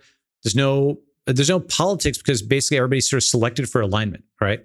Um, and uh, you know, they know that to the best of my ability, I will take care of them in their career and help them level up and try to have that discussion with them. Like, what would be a success for you in like a month or three months or six months or a year? You know, try to make it a positive sum interaction. Recognizing, of course, you know, sometimes this doesn't work and sometimes this doesn't work, but overall trying to, you know, deliver the best I can for them. And uh, that's that's Balaji Inc. Basically, is like a small group of highly aligned people, like a Instagram-ish type of group. If we're successful, oriented around the mission like is the whole mission of that the network state Uh, now it is, yes. So now basically the mission is build the first network state. build building it not just popularizing the concept but also starting one yourselves Well, well, or let's call it catalyzing it, or you know, what I'd like to achieve in ten years is not a million copies of the book sold, but the first network state recognized. Mhm.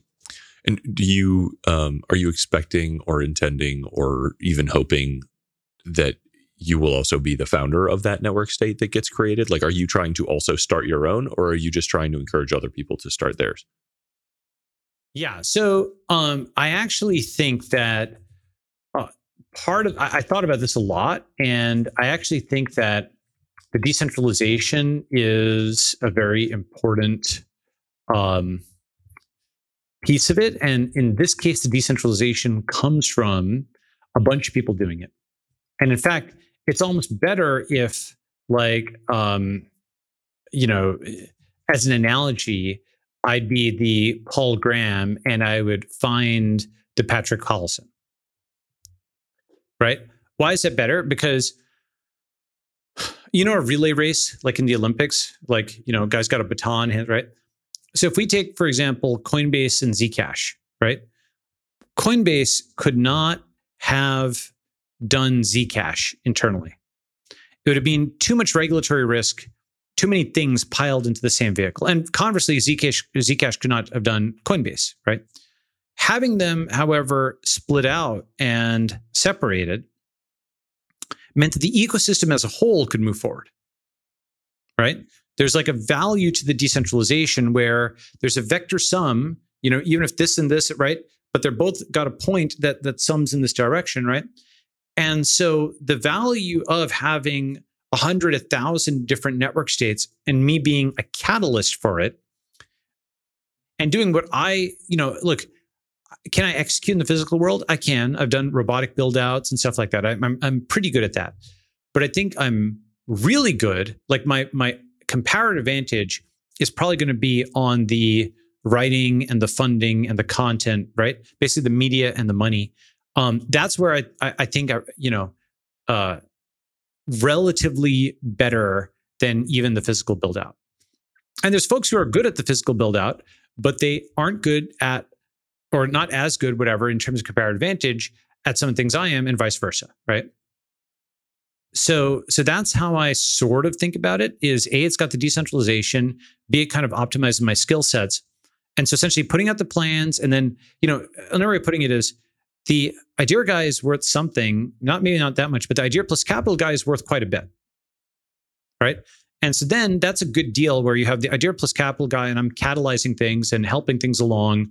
And I've got a hundred, a thousand startup societies around the world. And I'm just like, like this, you know, and I can just go like this, right? Go ahead. Yeah. And, and you can focus attention on those that needed and sort of channel information or talent or additional money. Yeah. Yeah. And, and I can u- unionize them and I can like basically have them that grouping and that kind of articulation of a moral code, like that is a whole full, I mean, like Y Combinator is a whole thing in its own right. It's like a serious project in its own right, right?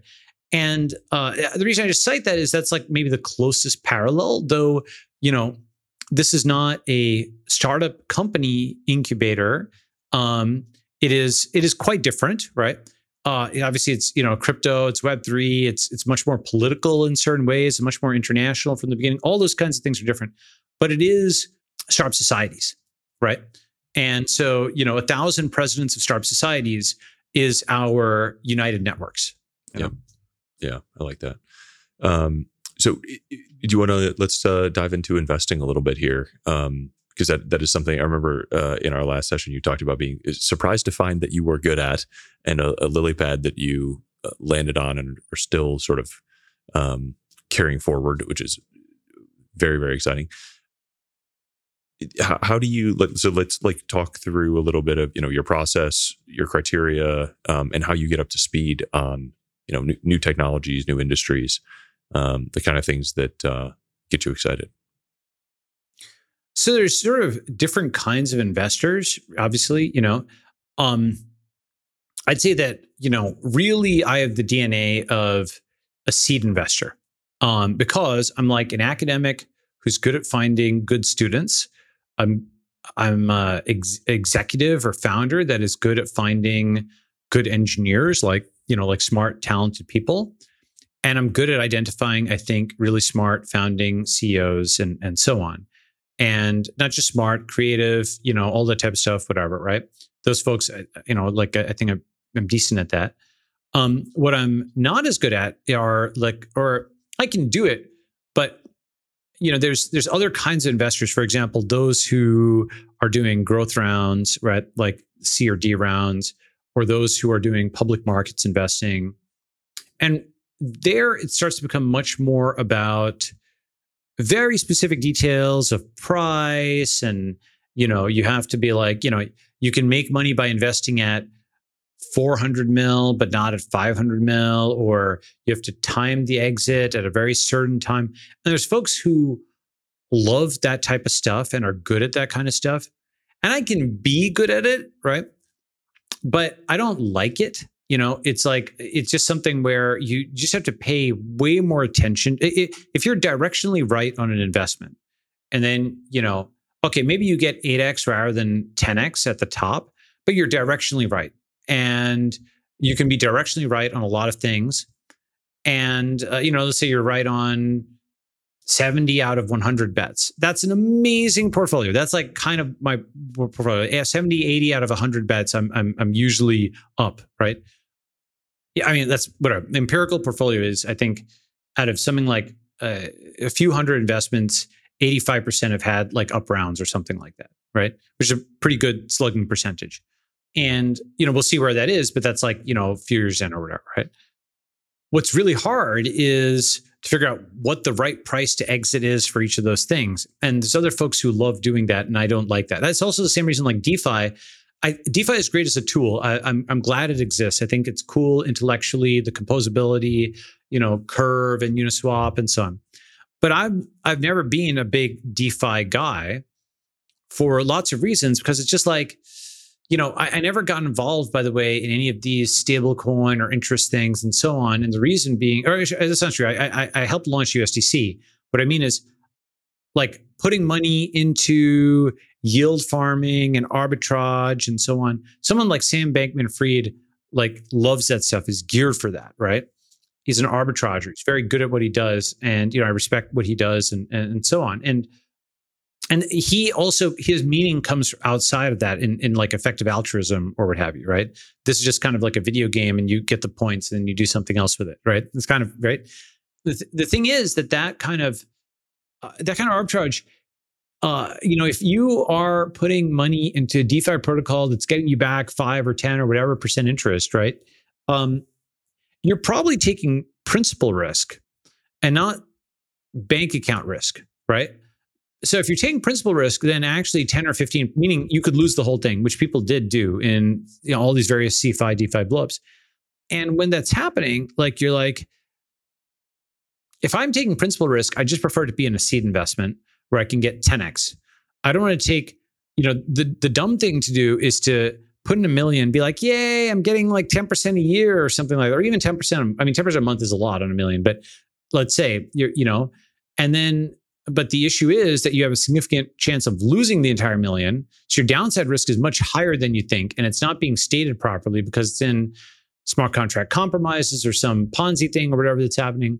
So for all those kinds of reasons, you you have to just pay close attention and you need to spend your mental energy on it to a much greater extent than people think when you're babysitting a later stage investment. Like you're watching the numbers every single day for one moment where you just boom, hit the button and go, right?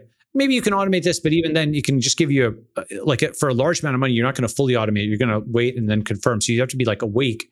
Oh, time to sell is 2:41 a.m. Get up, boom, hit the button, boom, like this, right? that's a terrible way to live, you know? and so the kind of investing that I like is the find the smart person, mentor them, level them up, and so on and so forth. And it's rewarding because it's also participating in a zero to one moment, hopefully, of something that you believe in and that's cool and that the world needs.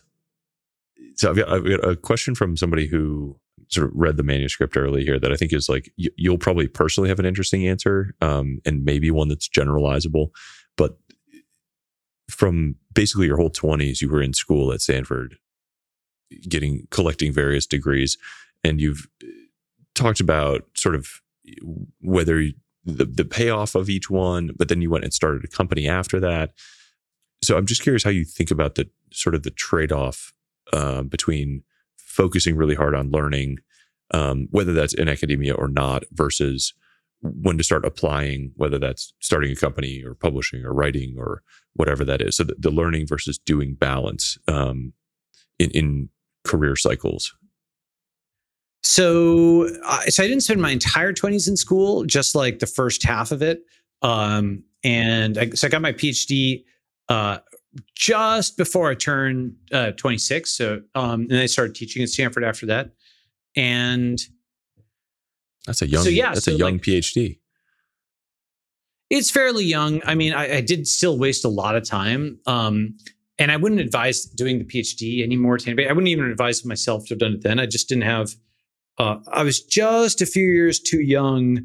Uh, I was right in that window where the dot com boom wasn't happening when I graduated and open source hadn't really gotten out there. So just in that window where it kind of didn't make sense to start something right then. Um, but uh, so repeat your question though. You said something about academic students. Sort of what? the. I will. I will do a much simpler version. Um, how do you personally balance focusing on learning versus focusing on applying in the market? Like, wh- when do you stop studying and start uh, doing? Oh, learning versus applying.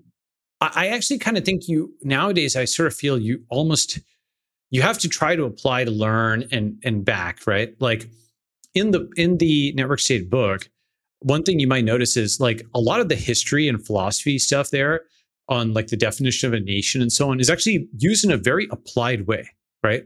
It's literally for the prospective founder of a startup society. Uh, in the same way that you might read like various you know VCs or angels telling you, okay, go remote this, set up your compensation like that.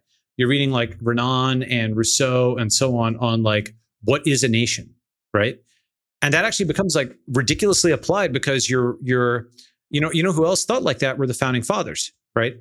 All of that philosophy, all that history was actually of the many different, the hundreds of millions of humans who had lived before them. They had one life, but there were hundreds of millions of humans who had lived before. All those reps went into their design of you know this legal system right and they knew why, why did they have something like the first amendment right because they had seen previous regimes that had restricted it that's that's the it's not quite the same as like newton's first law or whatever but it's something where they'd observed all these things history. We're like, we want to. We've seen this uh, this uh, failure mode happen many times, so we want to make sure that doesn't happen again. I do think that like uh, the application helps you learn, and it's actually really hard to learn without an application. Absolutely. Okay. So last session we talked a little bit about so we started early career sort of academia and then through entrepreneurship and now into I guess what we're going to call like the independence chapter. Um and I think that that transition into the independence is is a really interesting one especially since the previous two you sort of had models for you know Feynman, Ramanujan, Gates, Jobs. Did was there something that you saw or someone that you saw sort of on this frontier that you were like, oh, cool, like this is a this is a path? Did it just sort of appear naturally in your in your career? Um, what of being a tech founder? Uh, no, of of like the last two years of basically like s- serving an ideology, uh, oh. I guess. Um, oh, sure. So I think I think Theodor Herzl is certainly you know a model figure there where he is the one who wrote the book that led to the forming of Israel. Okay. So um, he, he wrote a book called Der Judenstaat, the Jewish state, where he said, look, here's all these problems in the world.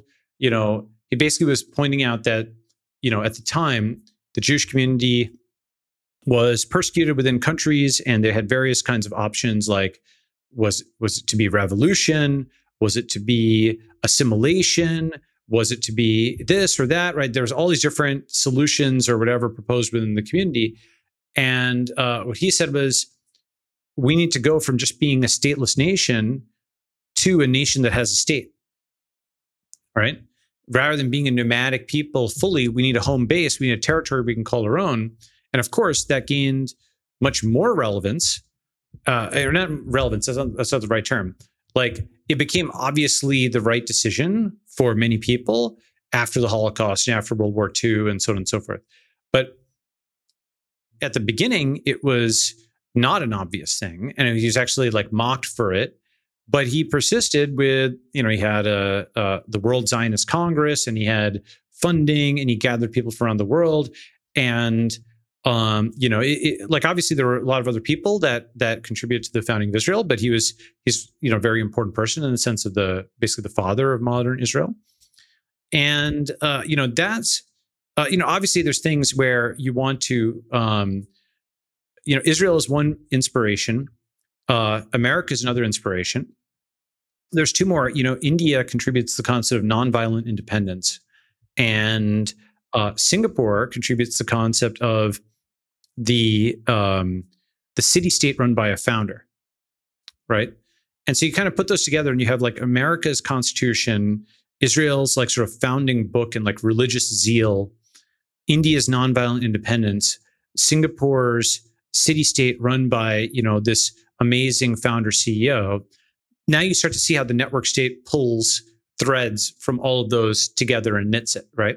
And all of those, of course, are like a fork each of those America, India, Israel, and Singapore are all forks of like British common law. You know, you can trace it back because they were all former British colonies, you know. You know, you can there's other uh, bits and pieces from other different cultures and stuff. Those those four I think of as things that one can learn from in architecting new startup societies. Like you can take essentially those four pieces, right? You have the Lee Kuan Yew style founder who writes the Herzl style one commandment book has a American Constitution style crypto protocol and has the India style non-violent independence, right? And you combine those and you've got something like pretty darn interesting. Right. All all four of those are important pieces. And of course, that's reductive. I'm I'm I'm taking this very complicated thing and I'm reducing it just a few words because you know that's a compact way. You can you can take more pieces of each of these independence movements and so on. There's details on them that are that are helpful. But but overall, you're taking uh, and, and all those countries, by the way, they're not they're not well. America might be. I was going to say they're not in civil war. You know, they're not right. But um, they are now all reasonably successful countries, right? Like they've all had significant successes. It's not like some war torn, yeah, you know, country, right? Yeah. let's not pick on anybody. Exactly. That's right. Yeah, yeah, that's right. Okay, so I want to I want to enter the, sort of the uh, domain of the ideas, and I'm excited about this because uh, well, this is what really what the meat of the book is about. I'm curious about your perspective uh, here, so I want to like uh, before I show you my cards a little bit, I want to kind of hear what you think I have. So, knowing that I've basically spent almost the last two years sort of consuming everything that you have created and trying to distill it into what is explicitly the most universally appealing, valuable, sort of um, evergreen, life changing ideas for somewhat of an average reader and presenting them sort of as succinctly but as completely as possible in in one sort of tight session. I don't know if you actually would I would have picked the same ideas that I do, um, and so I'm curious what you think, like what you think those ideas would be, and then I'll kind of show you like where I'm at and what I'd what I'd like to sort of flesh out. Well, so first of all, you know, like uh, one thing I want you to know is you've got a line to me now. So if you um if you want feedback or something like that, like uh I you know that that's one way. In some ways, I'm quite similar to my friend Naval, but in other ways, I'm different. And like I'm much more whatever hands on. I, am a quantity time person in some ways, right? And you know he's he's some he's sort of better about time boxing things, sort of, but um, that's not my thing. To your question, like how do I think about it? I mean, if you're sort of distill kind of how I think about the world. It's how to level up as an individual and then as a group and then as like for humanity as a whole, right? And so that's like, you know, in the magic, the gathering color wheel.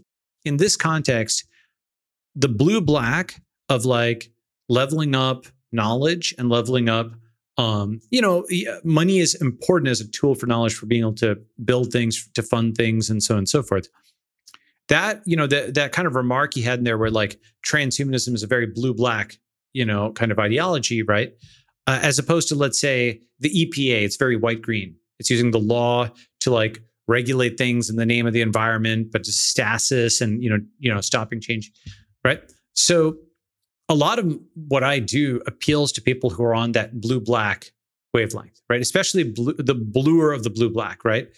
I think, you know, if you are if you're black blue, you would prefer Naval's writing over mine, and if you're blue black, you prefer mine over Naval's, and if you're almost exactly the same, you you kind of right because um, Naval's work is great, um, but like you know he has you know that thread that everybody like, which is like how to get rich without getting lucky right?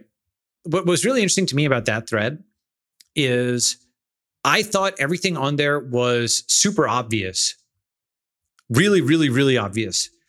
But I I realized that that had not been articulated and I also realized that actually he had put a genius thing into the title of it because so many people think that getting rich is about getting lucky. And they don't think it's it's a reproducible process or what have you. And even the term rich is like it's something of a you know it's a weird term in, in american you know life whereas it doesn't like a, a more a better term would be like successful or productive you know um, which doesn't have any negative connotation right? Rich can have a negative connotation because you can be born rich as opposed to built rich right?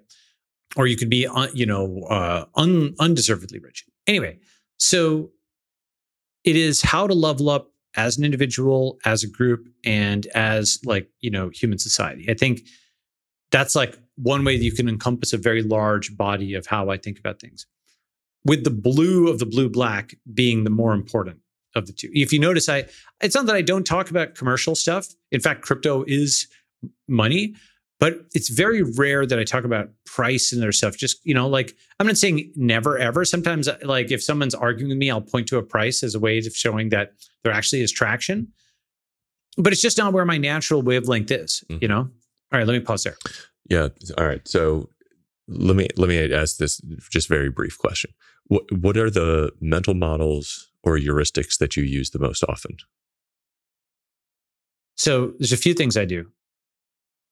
In math, for example, I've come up with this heuristic, which is that uh, you want to understand things algebraically verbally, visually, numerically, algorithmically. Okay.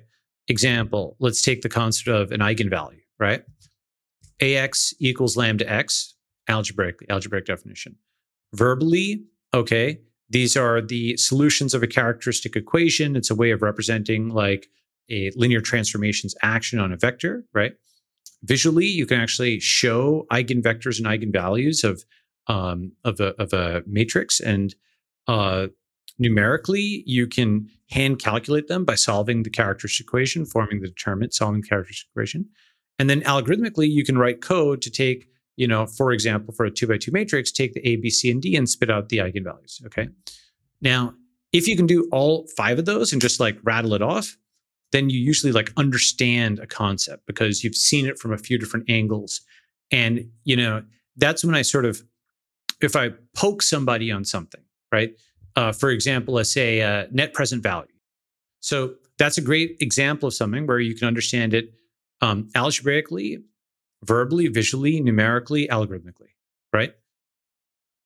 There's there, uh, there's a tweet you have. I, I think is a tweet where you also include uh, you include computation or computational and algorithmic are probably the same. You include a sixth, which is his, yes, computational algorithmic, which, which is historic, right. which I think is another really interesting one.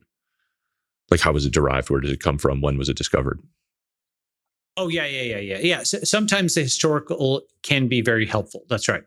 Um, but I would consider that one optional because you don't need to like in terms of like need to know you don't need to know where eigenvalues came from necessarily because it's so like conditional on knowing the equations you don't need to know who invented them though it can help for color right but that's one important so so applying that to math but you can apply that to other things right i will try to take something and restate the verbal as a sketch or restate the sketch as numbers of some kind, right? And often I can see things that way that I couldn't like doing those transformations uh, uh can help, right? For example, let's say you've got a bunch of complicated deals, okay, different contracts with different parties. Putting them all on the whiteboard and saying, we owe this to this guy at this time, and here's the cash flow payment, and this to this guy at this time, and here's those cash flows, and we want to get this to this guy over here. You can now start seeing manipulations that you wouldn't be able to do with the contracts as a whole. Okay.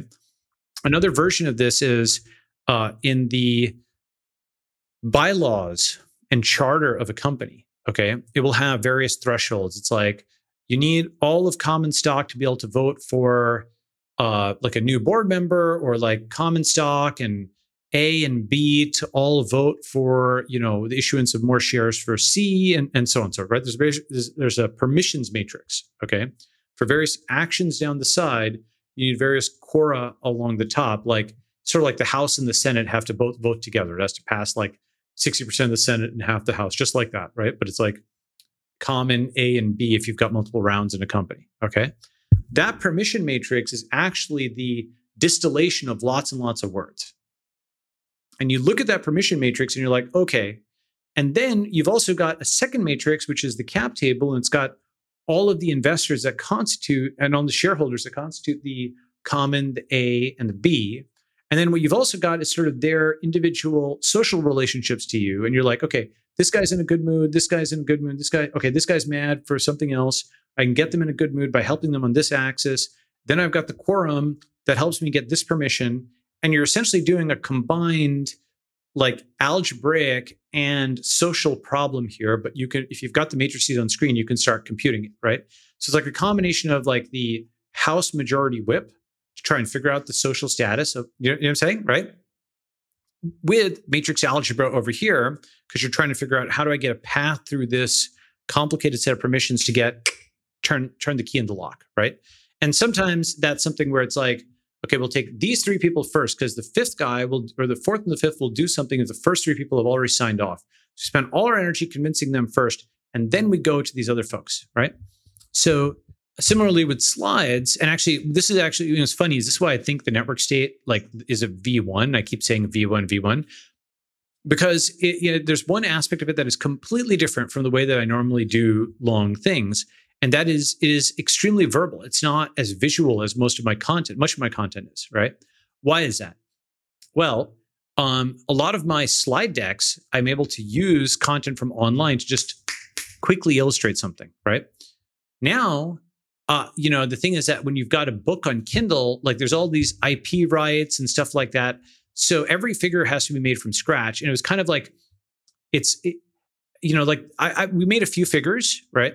But what I, one of the things I'm doing is I'm going to do another pass, write a lot of content, clean up everything, and then generate a bunch of new figures in like a very consistent form that are meant for like mobile rendering and, and, and so on and so forth, right? And uh, I'm actually kind of excited about that because then I can basically like tweet out the whole book in like 200 figures.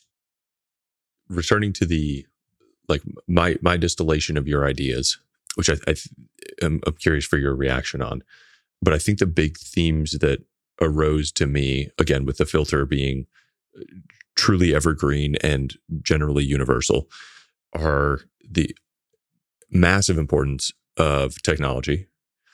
Secondarily, the sort of the art and the discipline of seeking truth and the different types of truth that exist. And then applying both of those to really be extremely high agency in the creation of a better future. Probably mostly through company building, but obviously now also with some alternative paths as well control using technology to be high agency is definitely something I believe in. Um, in, in the sense of, uh, you know, of course you would do that, right? Like that's a lever out there, and you're trying to move something. So that lever's on the ground. Why would you not use that, right? However, what I actually often find is that people don't want to do that. They want to do things the way it's always been done, right? Why? Because learning how to use that lever is a new thing. And what happens if the lever breaks? Huh? You know, right? And there's risk in using the lever. Why don't we just shove it with our bodies like we've always done? The FDA right? won't let you use so, the lever. It might hurt you. Yeah, the regulation FDA won't let you use the lever. Exactly, right? So um so that's something like that I think of as ridiculously obviously good that is actually still much more of a struggle than than you might think. And then what happens is when you win that struggle, uh, you you better win money, and the reason you need to win money is because the people who are wrong, either a they don't admit they're wrong, or b they do, and then they're like, who could have known, right? So they attack the thing the whole way. They gain status. Ha ha, this will never work. Blah blah. blah. They attack and harass, and at the end they're like, well, I admitted I was wrong. What more do you want, right? And it's like you you tried to literally, you know, stop this whole thing from happening. And now you say you admit you're wrong. They'll never like, you know, the status gain that you get ha- cannot is not enough to compensate for all those attacks that are happening. So you need to actually post huge money gains so that you just outcompete the people who are wrong to such an extent. And what we haven't done, and now what tech needs to do, is turn those money gains into massive status gains. Right? Such that like haters are actually disincentivized status wise. I mean, it took me a long time to understand that the journos who are so wrong about everything, and I mean, like, uh, for I mean, we're not talking off by like 50% or something like that. We're talking like off by millions of fold on Bitcoin, on COVID, on like, you know, number of people dead in Iraq, like every single thing. It's like, you know, inflation, blah, like they're they're off by orders of magnitude on everything. And they're still around, you know, they're not fired or anything like. And the reason is they're optimizing for power rather than money. They are optimizing for the establishment to have a narrative to smash its enemies. And that's what they're paid for. Uh, they, they are paid to essentially repeat something at a given time. It's the school of fish strategy, where they all say the same thing at the same time. And then, you know, they all attack you at the same time as an individual. And then if uh, one of them is wrong, they're all wrong together. And so none of them will, you know, go and cast the other guy out. The, they're the the the both the attack and the defense are the same thing, which is everyone was saying it's how can you single me out, right? But they'll single you out when you're saying something different, right? As such, that's actually why I started to realize that the money was ridiculously important because only marker, it's the only thing that makes the natural selection of correct ideas work. It doesn't always work.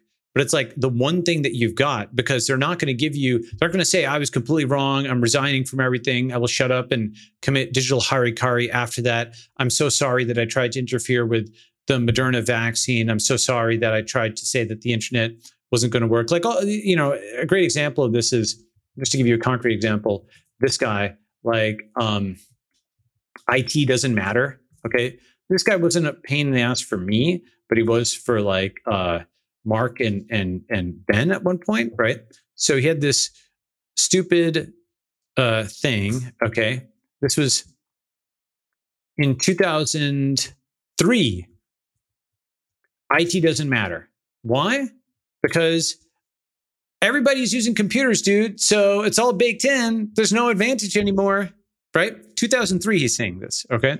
before Uber goes and disrupts taxis, before Airbnb disrupts this, before Facebook, you know, like he's basically saying it's all priced in, dude. It's all done. You're just not going to be any advantage anymore, right? Of course, this was ridiculously and wildly wrong, right? Just because computers were everywhere didn't mean that, like, you know, like even by the way, the term, if you call it IT, then it's like a bolt on to a company. Whereas if you call it computer science and engineering, it's like the core thing and the CEO understands it as opposed to being like the, the help desk, right? Nothing wrong with the help desk, don't get me wrong. But it's the difference between an electrician and an electrical engineer, you know? And uh, so this is just a good example. There's so many more, you know, like this, like, uh, yeah, I always thought it'd be funny. Who's the, the guy who like in the early '90s, like the inter- the internet's a fad was like a famous line by yeah. it wasn't Thomas Friedman, but it was the, somebody. Um, the, uh, Paul Krugman. so Paul many Krugman. like uh, the, why the interval failed. The Clifford Stoll one. Yeah, I, I really like the idea of yeah. like Paul Krugman not being allowed to use the internet because he was, you know, scoffed at it in the early '90s. Uh, so, so the thing is that basically you do need something like this, which is to say, uh, you know, NFTs or something along those lines that give some degree of accountability. Like I mean, money is is good. It's better than nothing. Okay. Those people who are right when they were a thousand x righter than somebody else, you're not going to have the guy who is wrong say a thousand times that they were wrong. I'm so sorry. I tried to character assassinate you. Uh, you, you know, a great example of this is January 13th, 1920. The New York Times published an editorial insisting that a rocket couldn't possibly work in space. That Professor Goddard, with his quote, chair in Clark College and the countenancing of the Smithsonian Institution, from which Goddard held a grant to research rocket flight, does not know the relation of action to reaction, of the need to have something better than a vacuum against which to react. To say that would be absurd. Of course, he seems only to lack the knowledge ladled out daily in high schools, right? But he pushed back against a wave of criticism in Scientific American article but Newton's law doesn't apply to PR, and his response was mostly drowned out by the attacks. He retreated from the public eye and from most interactions with other scientists, but continued his research. Eventually, of course, he'd be vindicated, but it took until July 17, 1969, more than almost 50 years later, for the New York Times to take back its harsh words. The 1969 correction is almost comically dry and conspicuously doesn't mention the Apollo missions. The Times regrets the error, right? So after like, I mean, by the way, this set back humanity how long right? The mars you know mars mission or the you know like the apollo might have happened like decades earlier or whatever right? So these like criminals basically you know by the way even then they're going after his grant funding. Do you see that? They're like why the smithsonian institute fund this guy you know? So like these guys have been the, the journo versus tech thing has been going on for so long okay it, you know, Matt Ridley writes about this in his book on innovation. Ida Tarbell and all these creatures went after uh, Rockefeller and others. All the captains of industry who built America were all torn down by these journos in the early 1900s. And now we're actually fighting that same battle in reverse. And I think this time the tech founders are going to win. Right. Like, you know, my thing about history is going in uh, the opposite direction. Right.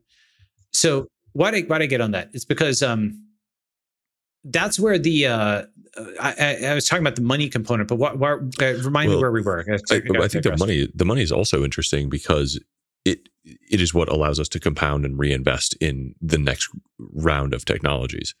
Um, so, well, I want, and, and that's really where I want to focus at the moment, actually. So, it is clear that technology is massively, massively important and kind of fundamental to your ideology something that I had not found anywhere in your work that I'm curious uh, or would like to explore is your definition of technology.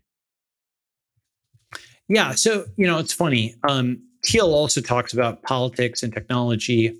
And um, the other thing that actually he doesn't, he talks about, but separately from that, he'll he'll talk about politics versus technology. The other thing he talks about separately from that is faith, right? Um, he's like a Christian and so on and so forth. And those actually map to my sort of uh, you know, trinity of God, state, and network, right? Faith, politics, technology. You know, faith is God, politics is the state, and technology is a network.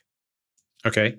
And very, very, very, very roughly, faith is the appeal to God or the church or a religion or a religious community or something along those lines, moral uh, primacy, etc. Politics is the appeal to or use of the state. And that's the law, that is uh, the military, that is um, you know bans and mandates and you know bills and rules and regulations and so on. And technology is the network. And today of course it's the internet and that's a cryptocurrency network. So is i found this amazing uh, book called force and freedom.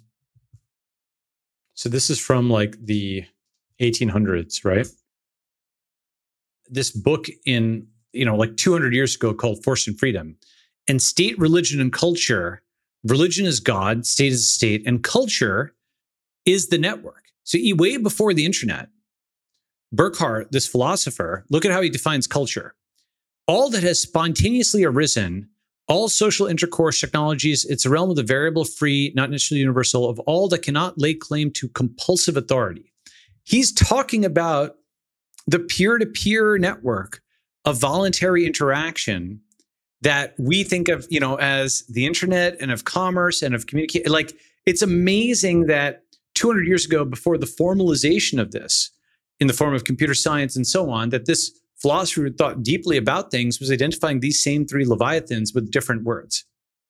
You see what I'm saying? Like I was like, wow, you know, obviously you have to sort of read it with that particular lens, but it indicates there's something there where uh, you know, the network became ha, recent technology has basically I, I define technology as uh, I mean, there's different ways of defining it. Of course, there's a dictionary definition, which is always a good one. But an idiosyncratic definition of technology is it's the appeal to the network leviathan.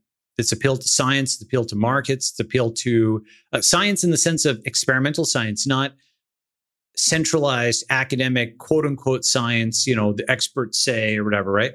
The individual reproducible experiment. It's the decentralized, it is the peer to peer, it is the voluntary, it is the um, it is the things that you can visualize as happening in a network is what technology is.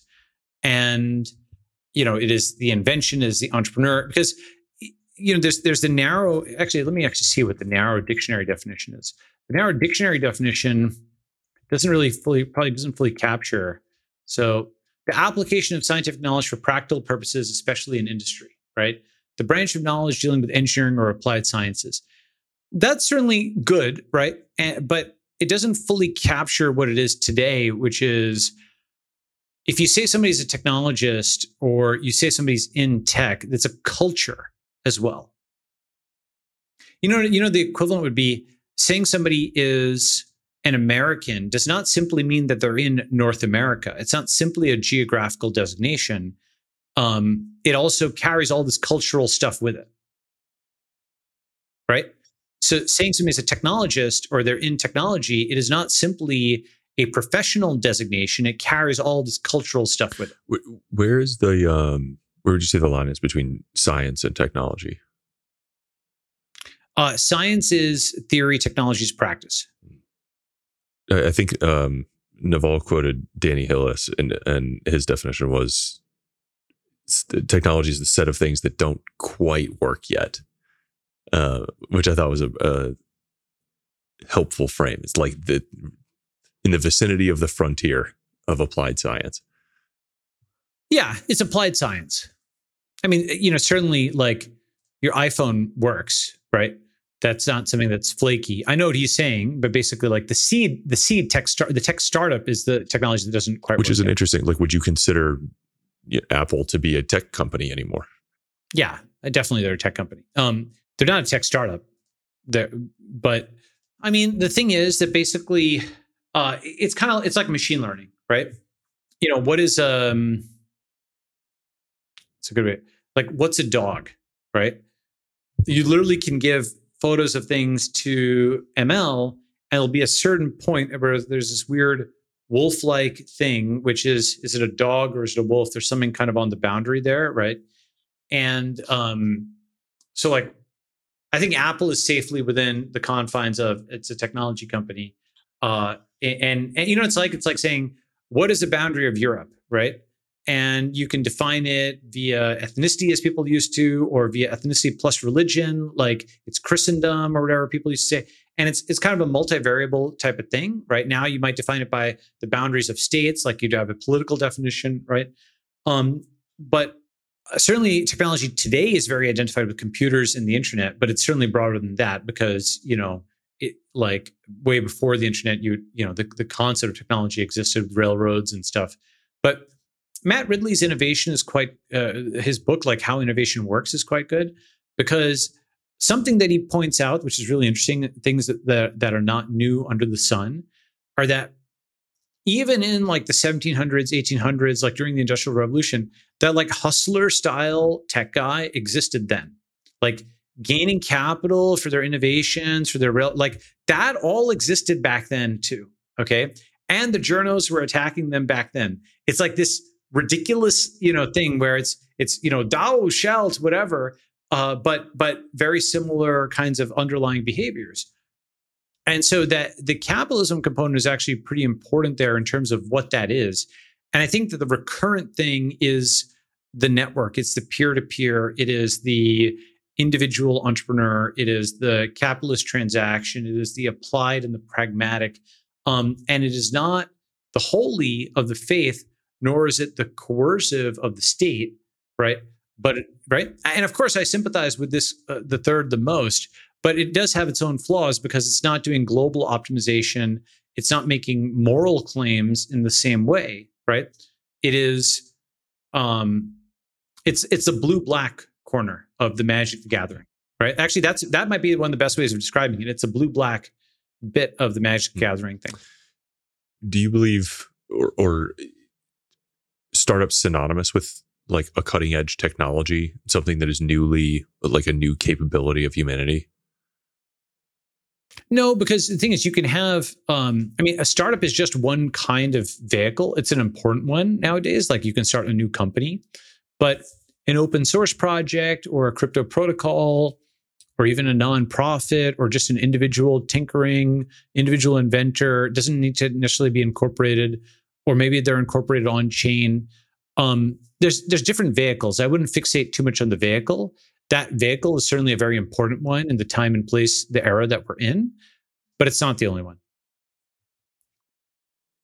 Yeah, i am flashing back through all of the sort of discoveries that were, you know, tinkerers or, you know, Gregor Gregor yes, Mendel that, and Gutenberg. Yeah, exactly. And, yeah. The gentleman scientists. That's right. Those are very important, actually. And all the open source guys are those, those are not startup companies per se, right? So yeah. So uh, let's let's talk a little bit um, while we're on the technology theme, the, the coevolution of sort of technology and humanity. I think we mentioned it really briefly before, but I would love to sort of talk about the longer arc of that because I think that's a really interesting um, piece of the ideology. Well, yeah. So I, I mentioned Richard Wrangham's book. If you take a look at how cooking made us human, mm-hmm. okay, this is this is a pretty good one. Okay, um, there's you know there's other kind of you know stories of like whether lactose tolerance. There's just a paper you know now that's contesting this, but there used to be this belief that um, lactose tolerance co-evolved with the cultivation of cows for for drinking milk and whatnot. And yeah, you you you sort of have something where certainly tool use corresponded with like increased encephalization. You know, people have written about that. Let's go to so the youth extension um, era area is something I'm super super interested in, and I'm I'm very curious of what you personally are doing. Uh, if you're doing anything sort of like uncommon to preserve yourself or your health, um, in light of the fact that you know we may end up with some life extension technologies. Um, you know, I should do more, honestly. Um, like, you know, I'm doing vitamin basically like the sort of vitamin cocktail that David Sinclair recommends. I'm doing that and I'm trying to I've definitely been working out a lot more the last few years, but I, you know, you're reminding me I just need to get back on it harder. Um, so. Fair enough. And then uh, collectively, I mean, um, I mean, do we need to be like picketing the FDA? Do we need to be like creating an underground like med punk movement and like trafficking and you know s- serums or something like? I think you know, in some ways, all of the above. Like you know, in the sense of, uh, I, I think the most important thing is just media and history to start. You need to delegitimize the FDA um, by just doing a history of it and showing. You know, th- there's this uh, lecture. Did you read Regulation Disruption in the Future? Yes, not by the. Sorry, I did not know about that name, but yes. Okay, yeah. So this particular PDF, if you scroll through it, it has tons of examples of just crazy stuff that the FDA did, and people don't know about it. And so, like the first step is just write a history of the FDA. Find these hundreds of examples of them just doing all this abuse, and get that to be common knowledge among hundreds, thousands of entrepreneurs. That might seem like a small thing. It's actually a huge thing to to know that, right? And to have it be common knowledge that everybody knows that, and to get that to um, and to be, be a media entity which can get that to all kinds of entrepreneurs who are dealing with the FDA, VCs who are funding them, uh, politicians who might regulate them. Like all of them should know every single failure of the FDA, how they harmed entrepreneurs, all this type of stuff because it is now possible to do that. It was not possible to do that hmm. 10 years ago. Why? Because uh, all coverage of the regulatory agencies was done by the US establishment. Individuals did not have social networks, they didn't have enough trust. The institutions were too trusted. Like 10, 12 years ago, people still, to a much greater extent than you might remember, you have to like recalibrate yourself. Um, like contesting regulation back then it was it was kind of taboo. It was very taboo. It was like, oh well, you want to go and poison people? What the hell, right? Um, you know, why would you be against regulation? It's, it would be, I don't know. It, in some ways, importantly, our society actually has become more questioning of certain kinds of bad authority, even as it's also gone to quote abolish the police. Being able to question regulation is the good aspect of the quote abolish the police uh, which part of that thing is the crazy part, right? So, you know, after Uber and Airbnb and 23andMe and crypto, the regulators had to spend down a lot of their reputation over the 2010s, and similarly, just like the journos did over the 2010s. And then as a consequence, they've got just fun, even if they, they won various battles, they're losing the war because um, they're now going up against forces that they were not geared for. You know, the FDA was geared mm-hmm. for you know, Merck and Pfizer, and the FAA is set up for like Boeing and Airbus, and the SEC is set up for Goldman and Morgan. You know, FDA is not set up to go after a thousand personal genome guys, and the FAA is not set up to go after a million drone hobbyists, and the SEC is not set up to go after a million, you know, crypto users. Right? They're they they are centralized things that are meant to go after centralized, you know, high money, mm-hmm. low risk conservative entities that are just going to comply um, they're not set, after, set up to go after low money, highly risk tolerant individuals that will not comply and actually will be uh, sympathetic if enforced on, right? If you're not selling something like, you know, Josiah yeah. Zayner, he's not selling something, he's trying to do self experimentation, he's cracked down on, it starts to look a little weird, but you're stopping somebody from just trying to take care of their own health, right? So, but I think that's absolutely step one is just hit that really hard with media and crucially do so from the perspective of not simply in the FDA, but exit the FDA. And I mentioned this in the book, like you have to become a counter historian that understands legitimating history of these regulatory agencies better than they do and outlines a strategy for dealing with both the abuses of the American regulatory state and the abuses they claim to prevent. A V3. It, this may be extremely obvious to you, but it was not obvious to me until recently that I think I I now see the network state in the context of like it's like a 10 to 20 year battle in the 40 to 50 year war of actually unlocking the scientific progress that has been earned by science but not distributed to people and applied in the market. That's right. Each person that relay race, there's been a handoff, right? You know, we have the internet itself and then we have, you know, the World Wide Web. And then we have Marc with the graphical web browser. We have Google with information. And we have social networks and Facebook and so on with like online discussion and Twitter. And then we have cryptocurrencies, and that gets us, you know, like digital root.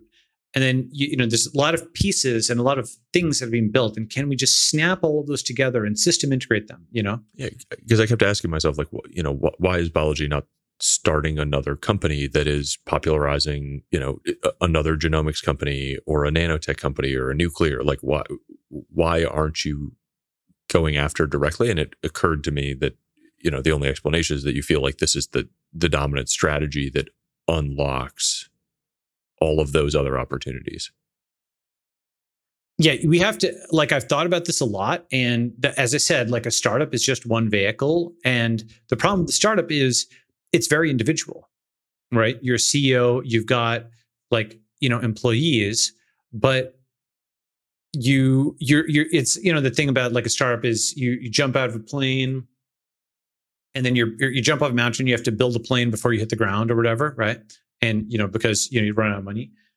So the good thing about a startup is the extreme focus.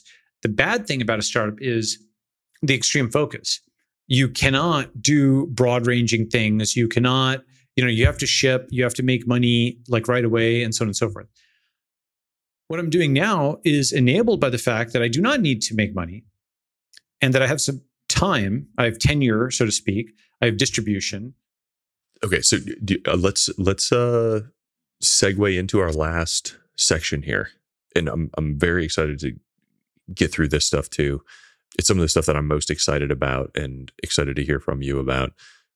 So, I, I, yeah, I want to talk about the the sort of long term goal of transhumanism and it, it, I mean specifically what that transhum what you envision the transhumanist future to look like. Well, so first of all, like all the stuff that's in academia on life extension, uh, you know, better muscle mass, healing, fixing you know, genetic diseases with CRISPR, brain machine interface with Neuralink, all of that type of stuff. Just deliver all of that alone and get that to whatever million scale. Okay. That's big right there. Okay. That's huge. That's that's like eyeglasses to the nth power. Yeah. So we're all superhuman strength, long term, longer lives. Like we we are approaching like omniscience and omnipotence well, yeah, I mean, the, to become the 2.0 version of basically the best version of yourself. Okay. What's a reason to go and work out, right? What's a reason to lift weights? You won't necessarily become Schwarzenegger. Okay. But you will become the best version of yourself. And that's kind of the the concept, become the absolute best version of yourself. And uh, and then, you know, like the thing is, if we want to explore the stars, we're probably going to need some form of machine and or you know genetically engineered like you know capacity there. Like you might not be able to breathe an atmosphere on another planet. You might have to send you know telepresent robots or or something like that right? Yeah i mean it, it, like i want to i want to picture this transhumanist future. Sure. So what you know i want to picture it. I mean it is as much better than today in certain ways as like we are better off than the close to starvation medieval peasants, right? Or even before then, like the guys, the slaves pulling up the pyramids or something like that, right? many human deficits. Like we can expand to the stars, right? We can maybe we can like live underwater. Uh, you know, all kinds of things that previously restrained us go away. You know, uh, we can ascend, and uh, you know, in the same way that like humans expanded out of Africa, you know, to the world, right? We can go to the oceans. We can go to the moon. We can we can get there, right?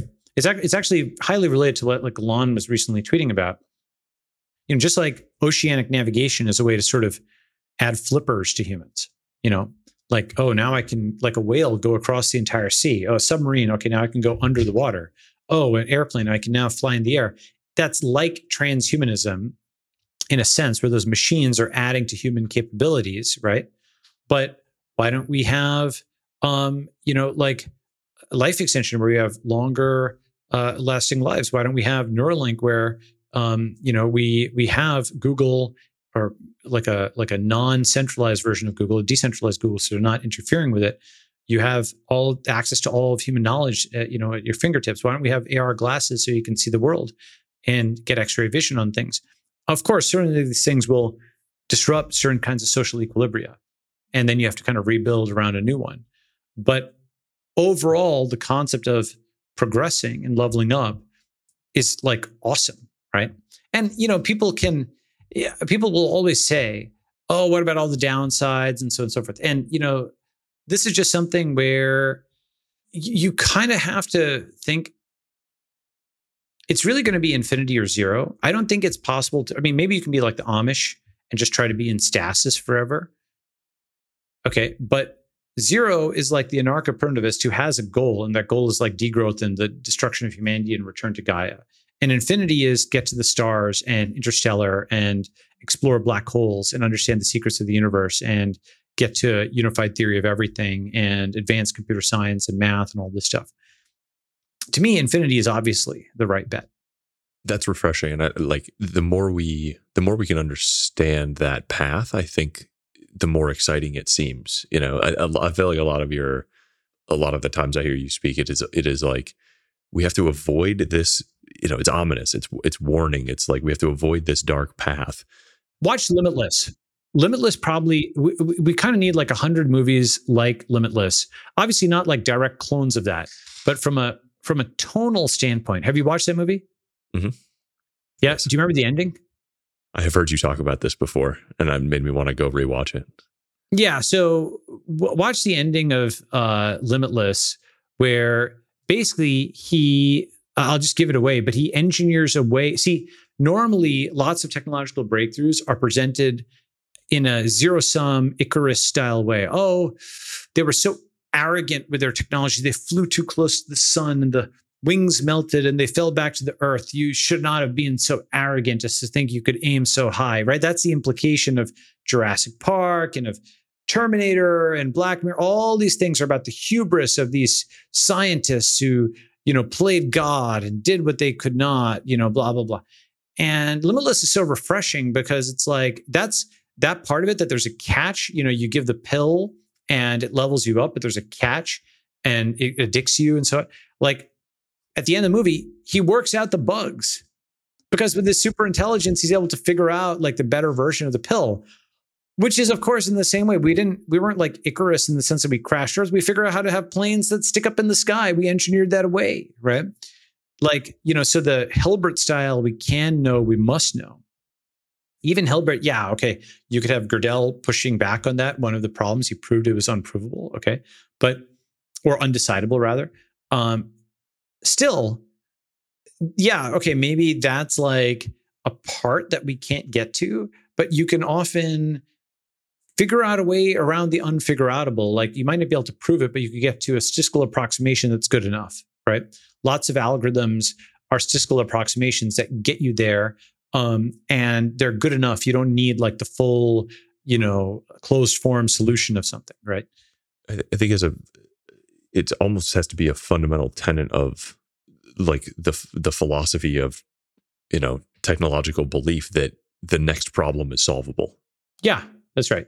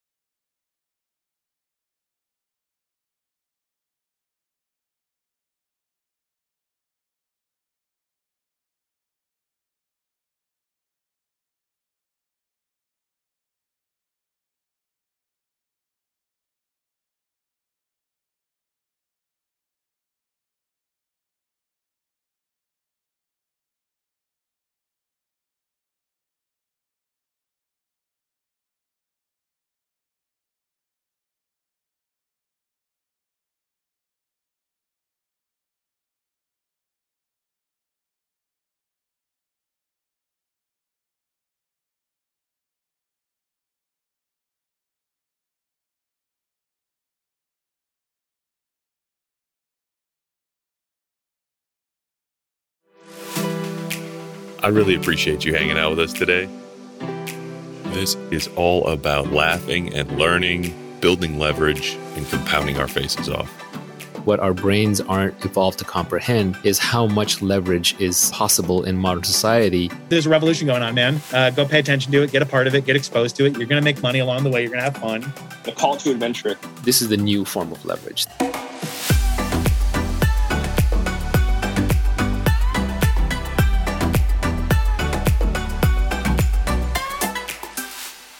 Take a few quiet moments for yourself, breathe deep, and be well.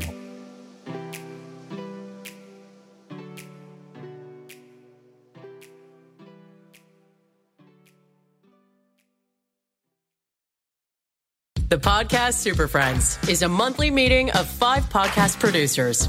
Hi, I'm Katherine O'Brien from Branch Out Programs in Baton Rouge, Louisiana. I'm John Gay from Jag and Detroit Podcasts. I'm Matt Cundill from the Sound Off Podcast Network.